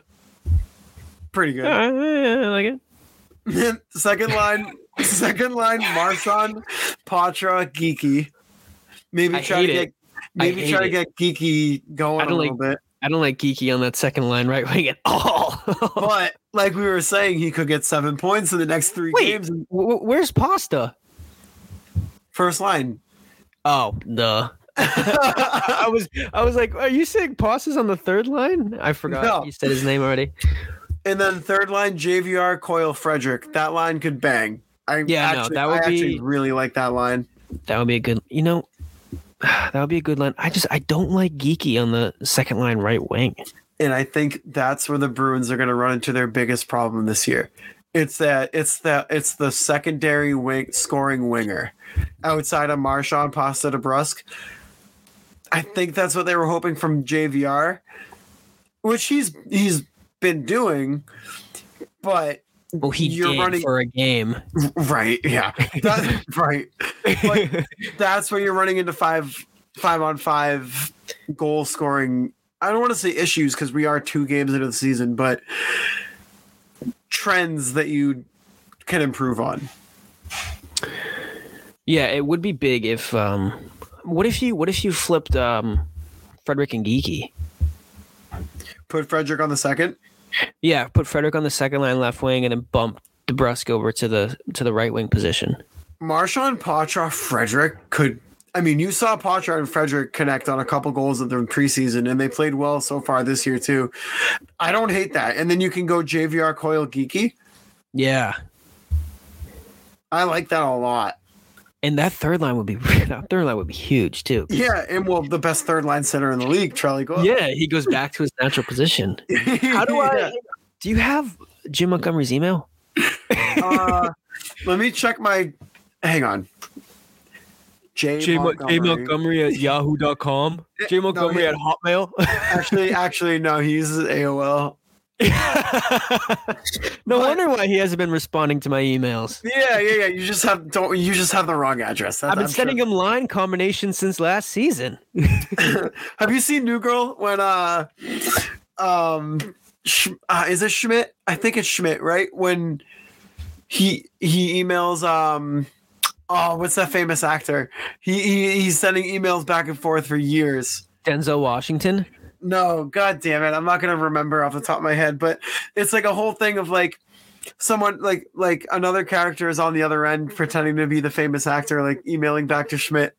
And Like I think I've only missed like the last couple seasons. I feel like I've seen that. yeah, it was an it was an early season episode, but that's basically what you are to Jim Montgomery right now. I want to. Oh, shit, now it's gonna bother me, so I'm trying to look it up.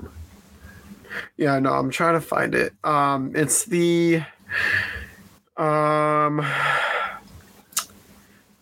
I don't know. I don't know. Yeah, whatever, whatever. Someone will answer for us. Uh, oh, Michael Keaton. It's Michael Keaton. Oh It's yeah. Oh wait, no, and it was uh, and it it was um, what's his name? Nick. Is it Nick. is it Yeah, it was Nick the whole time. Yeah. Yep. Yeah, that's funny. Of all That's- actors, Michael Keaton. That's you with. Montgomery. but um Yeah, I've actually been just sending them to your your inbox this whole time. yeah. Yeah, it's actually me answering on the other line. um Oh, we just got our first uh Spank Bank of the Week uh we? nomination. We did. Shout out to Tommy for sending it. There you go. Um, hang on. So let's see. Sorry, I'm responding to Tommy right now. Um, and then I'll read the next question. Sorry, take your time. Oh, I will. Do do do do. Wait, was it in the was it in the Devils game? Was it Jack Tampa Hughes? Bay, Tampa Bay, and Philly. Ew, that was gross. It was a penalty shot for Sean Couturier. Wait, um, what, did, what what account did he tag? He uh, he tagged me and you. Oh, Um, so let's let's go back. So hashtag Spank Bank of the Week. We got our first nomination is Sean Couturier. Shout out Tommy Bennett. Oh, did you um, see that that penalty shot goal? Um, Pasta. oh shit, no, was it like Kuznetsov or somebody on the Caps the other night? Oh yeah, yeah. Kuznetsov with the slow mo. What did you think about that? Because I saw a lot of people divided. Some people were saying that this is like dumb Okay, as hell and that's like against hockey code, and other people were like, "This is No. a disgusting goal." I think it's stupid that people get mad about that. I mean, it's it's his thing. Why not? It's allowed. Do it. I, my problem is with the shootout. I fucking hate the shootout. No, I, uh, I mean, I, uh, I think it's pretty electric. I've, I've always been a fan of the shootout, although I totally understand. I totally understand why people don't like it. I feel like, uh, it's, it's unfair. It's unfair to a good game if it ends in a shootout instead of having the guys just keep playing. But, uh, I mean, at some time, you know, at some point, bedtimes come and it's time for the kids to go home and you got to All right. have the game end. How about this then? Do a seven minute three on three overtime. You don't even have to go to 10. Do a seven minute three on three. Those extra two minutes could benefit a lot. If at that time still nobody scored, then do a shootout, whatever. I just hate when games end in that fashion. you hate that it ends in a in a one on O competition, or you or you hate the the penalty the shootout specifically? Because what if they did? Each team sent out their biggest guy, center ice. They dropped the mitts and fought. And We would who- be undefeated. We have Luch. I know, dude. Did you see Wi-Fi against um against Yes. Ryan Reaves the other night? Yes. Nothing. Yes. That was amazing. I hate the Montreal Canadiens, but I'm a huge fan of Wi-Fi. What? How do you say it? Shaka? How do you say his last name? Not even close. Jack Eye. Jack Eye? All right, whatever. But uh, no, I, I thought it because if you haven't seen it, Ryan Reaves went in and just obliterated some guy from behind on uh on uh Montreal, and uh Wi-Fi went in there and answered the call and just and just like came in and and beat the shit like sucker like not sucker punched him but came in and wailed on him from from like the side of his face and then manhandled him and threw him over the net on the ground and was beating the sh- like I've don't think I've ever seen anybody take it to Ryan Reaves like that. No. And then after the game, when Ryan Reaves was like, "Yeah, you know, I mean, he just, know, he he came up and and just, he just like kinda- he said he jumped him. yeah, he's like he came up from behind. I didn't even see him, and he jumped me. And you know, I don't think I've ever been jumped in my entire life. You know, so, and it was like, you're Ryan Reaves. Are are you kidding me? You're a bit of a scumbag yourself. I, I'm sure if we were to go through Ryan Reaves' history. I'm sure you can find a handful of situations where he's jumped a guy like that. He just didn't like it that this guy who's like eight years younger than him put him on his ass and flipped him over the crossbar. Dude, but in the Atlantic Division, there's a lot of heavyweights. You got There. Ryan Reaves, you got Arber Xhekaj, you got Milan Lucic, you got uh, Tanner Jeannot. Um, trying to think of does uh, Brady Tkachuk, Matthew Tkachuk. What the f- what are we watching the UFC or are we watching the NHL? What the hell? honestly it, it makes me happy too because uh i feel like the, the the the game's obviously been changing in the last decade or so players are getting more skilled players are getting faster and uh you've seen a significant drop in fights and like the the age of the enforcers like they were almost becoming a dying breed um where you just didn't see your you know your typical your stereotypical hockey class of the enforcer anymore but Yeah. guys like how do you say it Jacki Jacki. I always just call it Wi-Fi. But guys like him, I mean, Ryan Reaves was a little more skilled in a in a in a past life. But guys like these guys, or even like your your guys like your Tkachuks who can go out and they can light the lamp and they can pound your face in, or even a guy like Ovechkin who's not going to drop the gloves, but he can put you through the glass. Like now you're starting to see some of these players who are insanely skilled, but they can also beat the shit out of you with a couple of you know true blooded enforcers mixed in in between. But the fact that all these guys were in the Atlantic Division and all these guys are on teams that hate each other Boston, Toronto, Montreal. Now, Florida and Boston have a bit of a history from last year. Ottawa, they don't have much going for them right now, except for they got one of the Tkachuk brothers and he can make some noise as well. Like you have these guys who are going to go out and just start wailing on one another. And I love it because it makes these rivalries and these uh hop these these high pressure games that were already high pressure because they're rivals in a division. Now you have these true heavyweights that are going to go after one another. That first game, Toronto and Boston, Ryan Reaves, Milan Lucic, book it, baby, it's happening. Oh happening. yeah. Oh yeah. We got to get tickets to that game too because that's going to be a hell of a fucking night. Oh yeah. there's a squad going too, and we got to be part of that. But um, Oh, yeah. Let's see. We only got a couple questions left here. We'll get through them real quick. Um, this question comes in from Brew Crew. Uh, you can follow them at Brew Crew 16. They said, "What problems for the lineup does an early West Coast trip create? Time zone differences, start time fluctuations, roster construction on back to backs." I think the only problem it creates is that as fans, I can't I can't watch the game. Like I think I think uh, I mean I've already went on a huge tangent about why I hate West Coast road trips, but I think honestly the fact that it's happening so early in the season helps. Like if this was in the middle of the season, like dog days of the season, or God forbid, like a couple weeks he- heading into the the um the playoffs, and now you got to go out on a West Coast trip and have all these late games. That would suck. Yeah. But I mean, the the season started a week ago. Everybody still has fresh legs. They're rested. Everything's okay. Line, I mean, lines are flowing. Everybody's got some energy, adrenaline pumping through their veins. This is the time to have a West Coast road trip. As a fan, I hate it because I want to watch these games. But I think as a player, if you have to go out west for an extended amount of time and have these late games, I would think that this would be the time you would want to do it. Yeah, I think so too. I think I think really the only challenge would be the young guys, right? Guys like Poitras, guys like Beecher, um, kind of getting used to that. All of a sudden, time zone difference. Um, you're flying out to California, playing a later game. Your body's probably not used to it, so probably just more of a challenge for those guys just to get their bodies right and get their bodies kind of uh, configured to that kind of a road trip.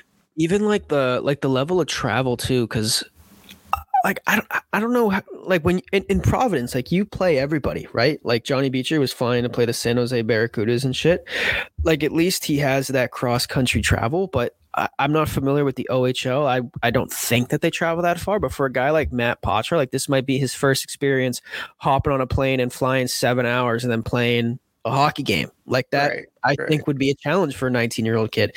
So I think the young guys definitely might, um, you know, might get s- slow feet, maybe get out to a slow start against uh, LA on Thursday. But like I said, I think that if you're going to have a West Coast road trip, as a fan, you hate it beginning of the year because all I want to do is watch my team. I haven't watched them in five months. But yeah. I think as a as a player, like you look at the calendar and okay, you got to go out west. Let's get it in the beginning of the season, fresh legs, get it over with, and then we're good to go. Yep. Um, so shout out to Brew Crew again. Follow them on Twitter at Brew Crew 16. This next question comes in from our boy Ian Kennedy. Uh, follow him on Twitter at Kennedy I57. What do you think the biggest improvement will be from changing from the, the, changing of the four forward lines? And also, will we eventually see Mitchell get some ice time over Forbort in the near future?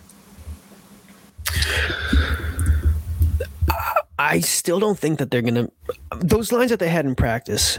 Do you think they're gonna use those? I think so. Okay. I don't know. I mean, I don't. I don't know if I have an answer for that. I don't know what the lines are going to look like. I I thought that the lines were fine the last two games. I know that they had a. I mean, it's not like they had they had struggled to score either. I mean, they put up three goals right. in back to back games. It's not like they got shut out or anything like that. But I don't know. I think that the season is so young and we have so many new faces in the locker room. I really don't know what you're going to get from mixing lines together. But I think you're at a point in the season right now. It's still so early. Why not try some different line combinations and see what can happen? Yeah. Um yeah, I mean, I don't know. Maybe maybe you can see Geeky get going a little bit, maybe get a little more ice time, get a little more confidence. Um but I don't know. I'm, I'm not sure you're going to see too much of a difference. Um, and also with Mitchell, I hope you see him over Forbort, maybe for a game or two, just to kind of see what that looks like with him integrated in a lineup. Maybe throw him on a power play too. Um, but I don't know. We'll see. Um, let's jump over here now. I believe we have one more question um, as I pull it up. Yep. All right. So the last question of the night comes in from our guy, Brian. You can follow him on Twitter at TTM Brian, ho- host of the Voice of Pats Nation podcast here on the Primetime Productions Network. Him and Megan. Him and Megan, two legends. Um, but he has a question. I got a question. Has Poitras done enough to stay with the big boys? I definitely think so. Yeah. yeah. I definitely think yeah. so. we I, we mentioned it earlier. The only thing that I, I mean, I think he's sticking around. The only thing that I'm looking for well, I'm looking for a lot of things. I'm not phrasing this right, but one thing I'm going to be paying attention to as the season progresses is as a 19 year old kid playing, you know, heavy minutes for an NHL club. What's it going to look like when you hit game 60? Is he going to hit that wall? Because we've heard players tell stories in the past about how, you know, you, you prepare yourself your whole life to getting to the NHL. You prepare yourself for the speed of the game, the physicality of the game, everything. But one thing you can really never prepare yourself for is is the the torment that an NHL season puts on your body. Because you, you just you can't prepare for that if you've never done it. So, you know, a, a, small kid, light kid, getting his shit beat out of him in the face-off thought every night. And I don't mean that like he's getting it physically taken to him, but he's involved in every single play as soon as the puck drops. You have to think that at some point this year, if he plays, uh, you know, if he sticks around with the club, that's going to catch up to him at some point. So that'll be what I'm looking for because we've already mentioned as well what I think is one of the hallmarks of this team is their depth. And if he's sticking around as your third line center, or if they if they promote him to the second line center, you're going to need consistent production out of him. And I don't know if they can afford for Matthew Poitras to hit a wall come game 55 or 60, where he's just exhausted at the extent of a long season, not even including when they make it, if they make it to the playoffs. So that's what I'd be looking for. But I definitely think he's done enough to stick around in the big club. Yeah, I think uh, through these first two games, if he continues to play the way that he has, I think he's done enough. Um, obviously, there's still seven games left in this nine game trial, so we'll get a little bit more of a better idea. But um, we we, we will see what happens. Um, as long as he continues to play and just continues to gain confidence throughout these next couple games, um, I think he'll be good. But if I had to make a decision right now based on everything, I say yes, he's done enough. But hey, that was the DMs. Uh, so shout out to you guys for sending them in. Please keep firing them in. Uh, season is well underway at this point. So let's fucking go. Uh, the team is looking good.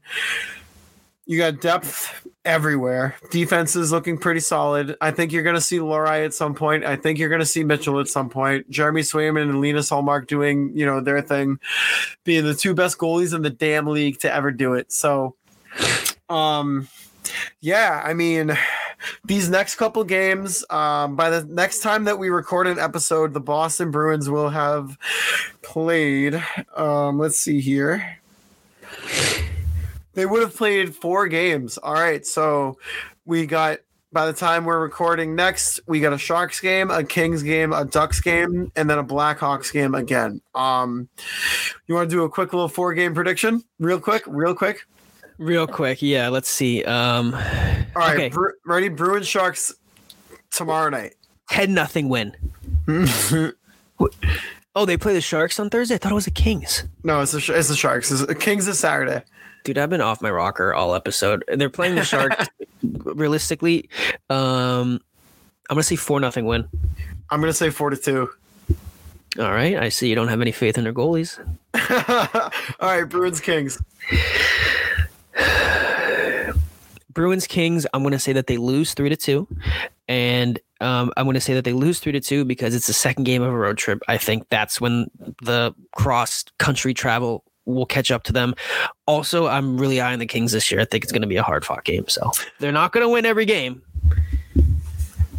I'm gonna say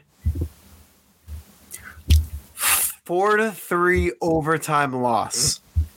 Okay. No, yeah, four to three overtime loss. Hey, they get a point out of that. You look your face. You look so mad there for a second.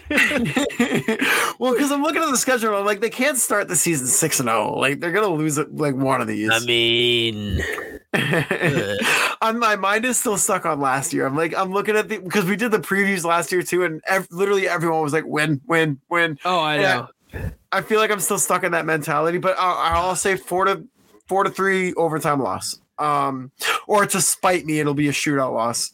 Um, Wait, what was what was the Bruins record in the preseason? Do you remember? no, I don't. Oh, for for this year, Yeah, yeah. two, two, and two. Listen, listen.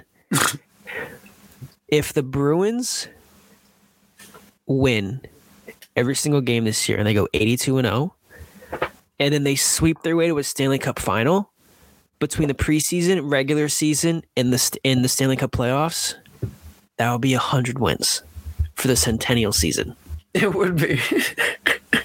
Listen, I'm not Is it betting written in the stars? I'm ah, I'm looking out the window. I, I'm not. I don't know. Oh yeah, there it is. Uh, Bruin uh, place a bet on a Bruins hundred win season.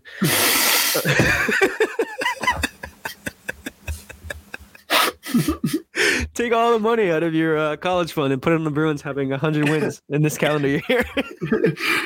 Quadruple your money. there you go. Oh shit. Thank God we're not financial advisors. Oh, I know. Um, so Bruins Ducks. Um, Jesus, dude, is is there any good California teams other than the Kings? I'm gonna say the Bruins win three to one. I'm gonna say the Bruins lose five to three. To the Ducks? Listen, it's just what. It's ju- fuck him. I'm just saying that's what my gut's telling me right now. He's gonna get he's gonna get five Michigans. Looking like Um, Brett and Chell. yeah.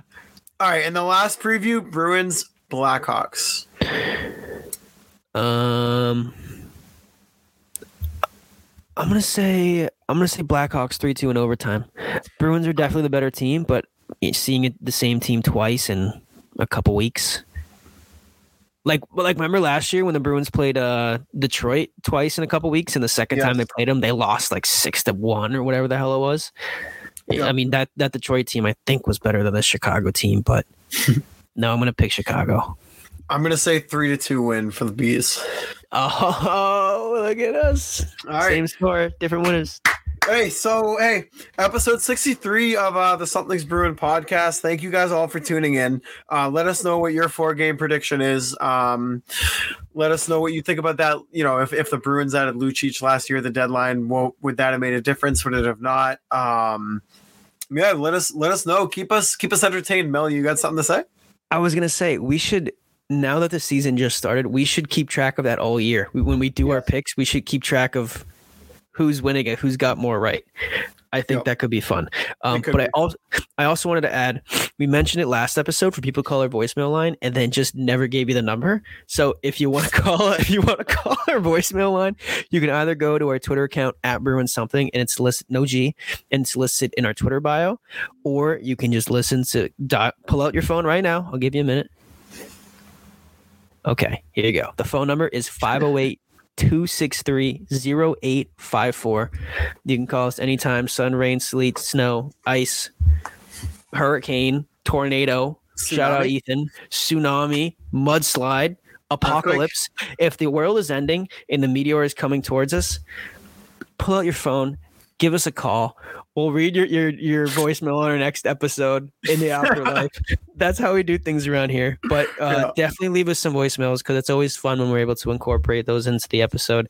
Um, Some of the shit you guys say is just, I just laugh, dude. Like, Yeah. what, I think I mentioned it last year, but I'll be at work and uh, like I'll get a notification like, oh, somebody left a voicemail. I'm like, oh, okay, let's see what it is, and I'll pull it out, and it's just like somebody just like waffling on about the Bruins, and it, it just brings a smile to my face every single day. So definitely make sure you give us a call. Um, we're still on Twitch uh, at Something's Bruin Podcast. I don't know if we're still using that now. Like I know that we use the the Primetime Productions Twitch when we play Chow, but um, our Twitch account is still there as well. And then quick plug for the the uh, Primetime Twitch. Us, me and Sully, as well as fellas over at Only Bruins, Brett and Boosie, and Marty the Meat Man from uh, Cross Court Connection. The five of us play Cross court coverage. cross court coverage, dude. I'm you are you are you're you're on a different planet for this episode tonight. um the five of us play ESHL pretty often, um, and we don't always stream it, but when we do, we usually stream it on the Primetime Productions Twitch account, which is at Primetime Prods. Um, sometimes we announce beforehand that we're going live tonight. Sometimes we just spontaneously drop the link and say we're live right now. So definitely make sure you look out for that because that is something that you and I have been waiting for for a long time to be able to play some NHL with those guys, and it has delivered and then some. I have so much fun and look forward to our streams with those guys every night. So. Yeah. Yeah. So, uh, episode 63 of the Something's Bruin podcast, as always, um, brought to you by the one and only Primetime Productions Network. You can follow them on Twitter at Primetime Prods to get the latest updates on all podcasts and articles on our network. Um, you can follow our podcast account on Twitter at Bruin Something, no G at the end. Uh, you can follow myself on Twitter at underscore Mike Sullivan, and you can follow Mel on Twitter at Nick Melanson underscore. Uh, season is underway. Boston Bruins, your Boston Bruins are undefeated, 2 0. An undefeated season is underway. The 100 win season is underway. That's right, Uh, baby. Milan Lucic back in the black and gold. You got Calder favorites, Johnny Beecher and Matthew Poitras in the lineup. Um, Mason Lohrei in Providence, just waiting, just just just sweating it out in Providence. Just He's licking his lips, waiting to come up to the big club. he's he's got a spoon and he's just digging at the chains and he's got tied Foaming at the mouth, Mason Lohrei. ready to go. Mason Lohrei is just jumping at his chance. but hey, 2 0 for the Boston Bruins. West Coast road trip coming up.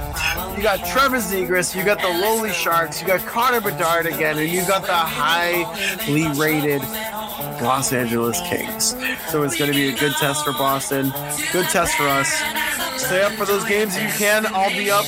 Mel is going to be trying to stay awake, but Fighting, I'll be fighting the sleep. but hey, episode 63 of the Something's Bruin podcast. We'll catch you next week. Destination unknown.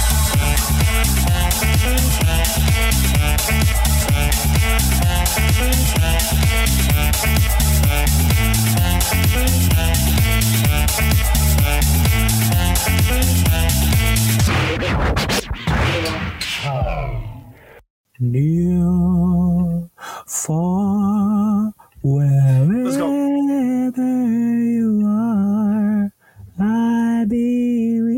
be with. Do you ever like start singing something so beautiful that you start to cry a little bit? Look at my eyes. I'm actually tearing up a little bit from what, what I was just singing. no, I, I like you get a little lump in your throat. You're like, Oh, oh, my you god. Like I actually have tears because that was such a beautiful rendition I just did. Holy crap, dude! Our I new need a minute to, to gather myself. All right, I'm good to go. What is up, everybody, and welcome back to the show. Yar.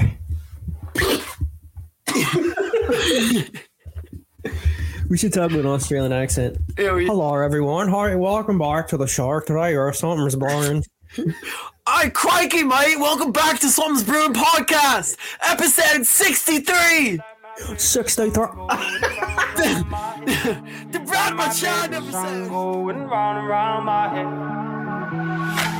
Five days on the freeway, riding shotgun with you. Two hearts in the fast lane, we had big dreams in blue. Playing sweet child of mine, and I still feel that line. Where are you now? Where are you now? Hey, it's been too long, too long ago, my love. Where did we go wrong? Too late to turn around.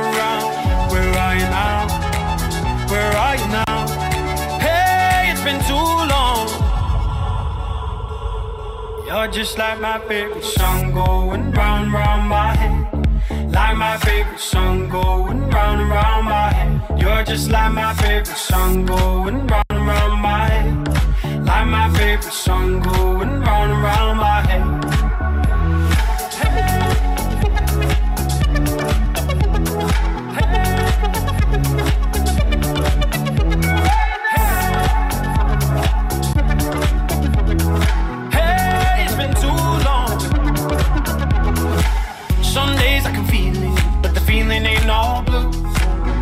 Got me believing one day you gotta come through.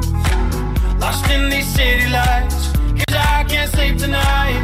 Where are you now? Where are you now? Hey, it's been too long, too long ago, my love. Where did we go wrong? Too late to turn around. Where are you now?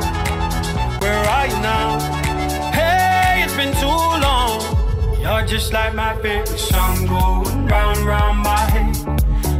my favorite song going round and round my head. You're just like my favorite song going round and round my head. Like my favorite song going round and round my head.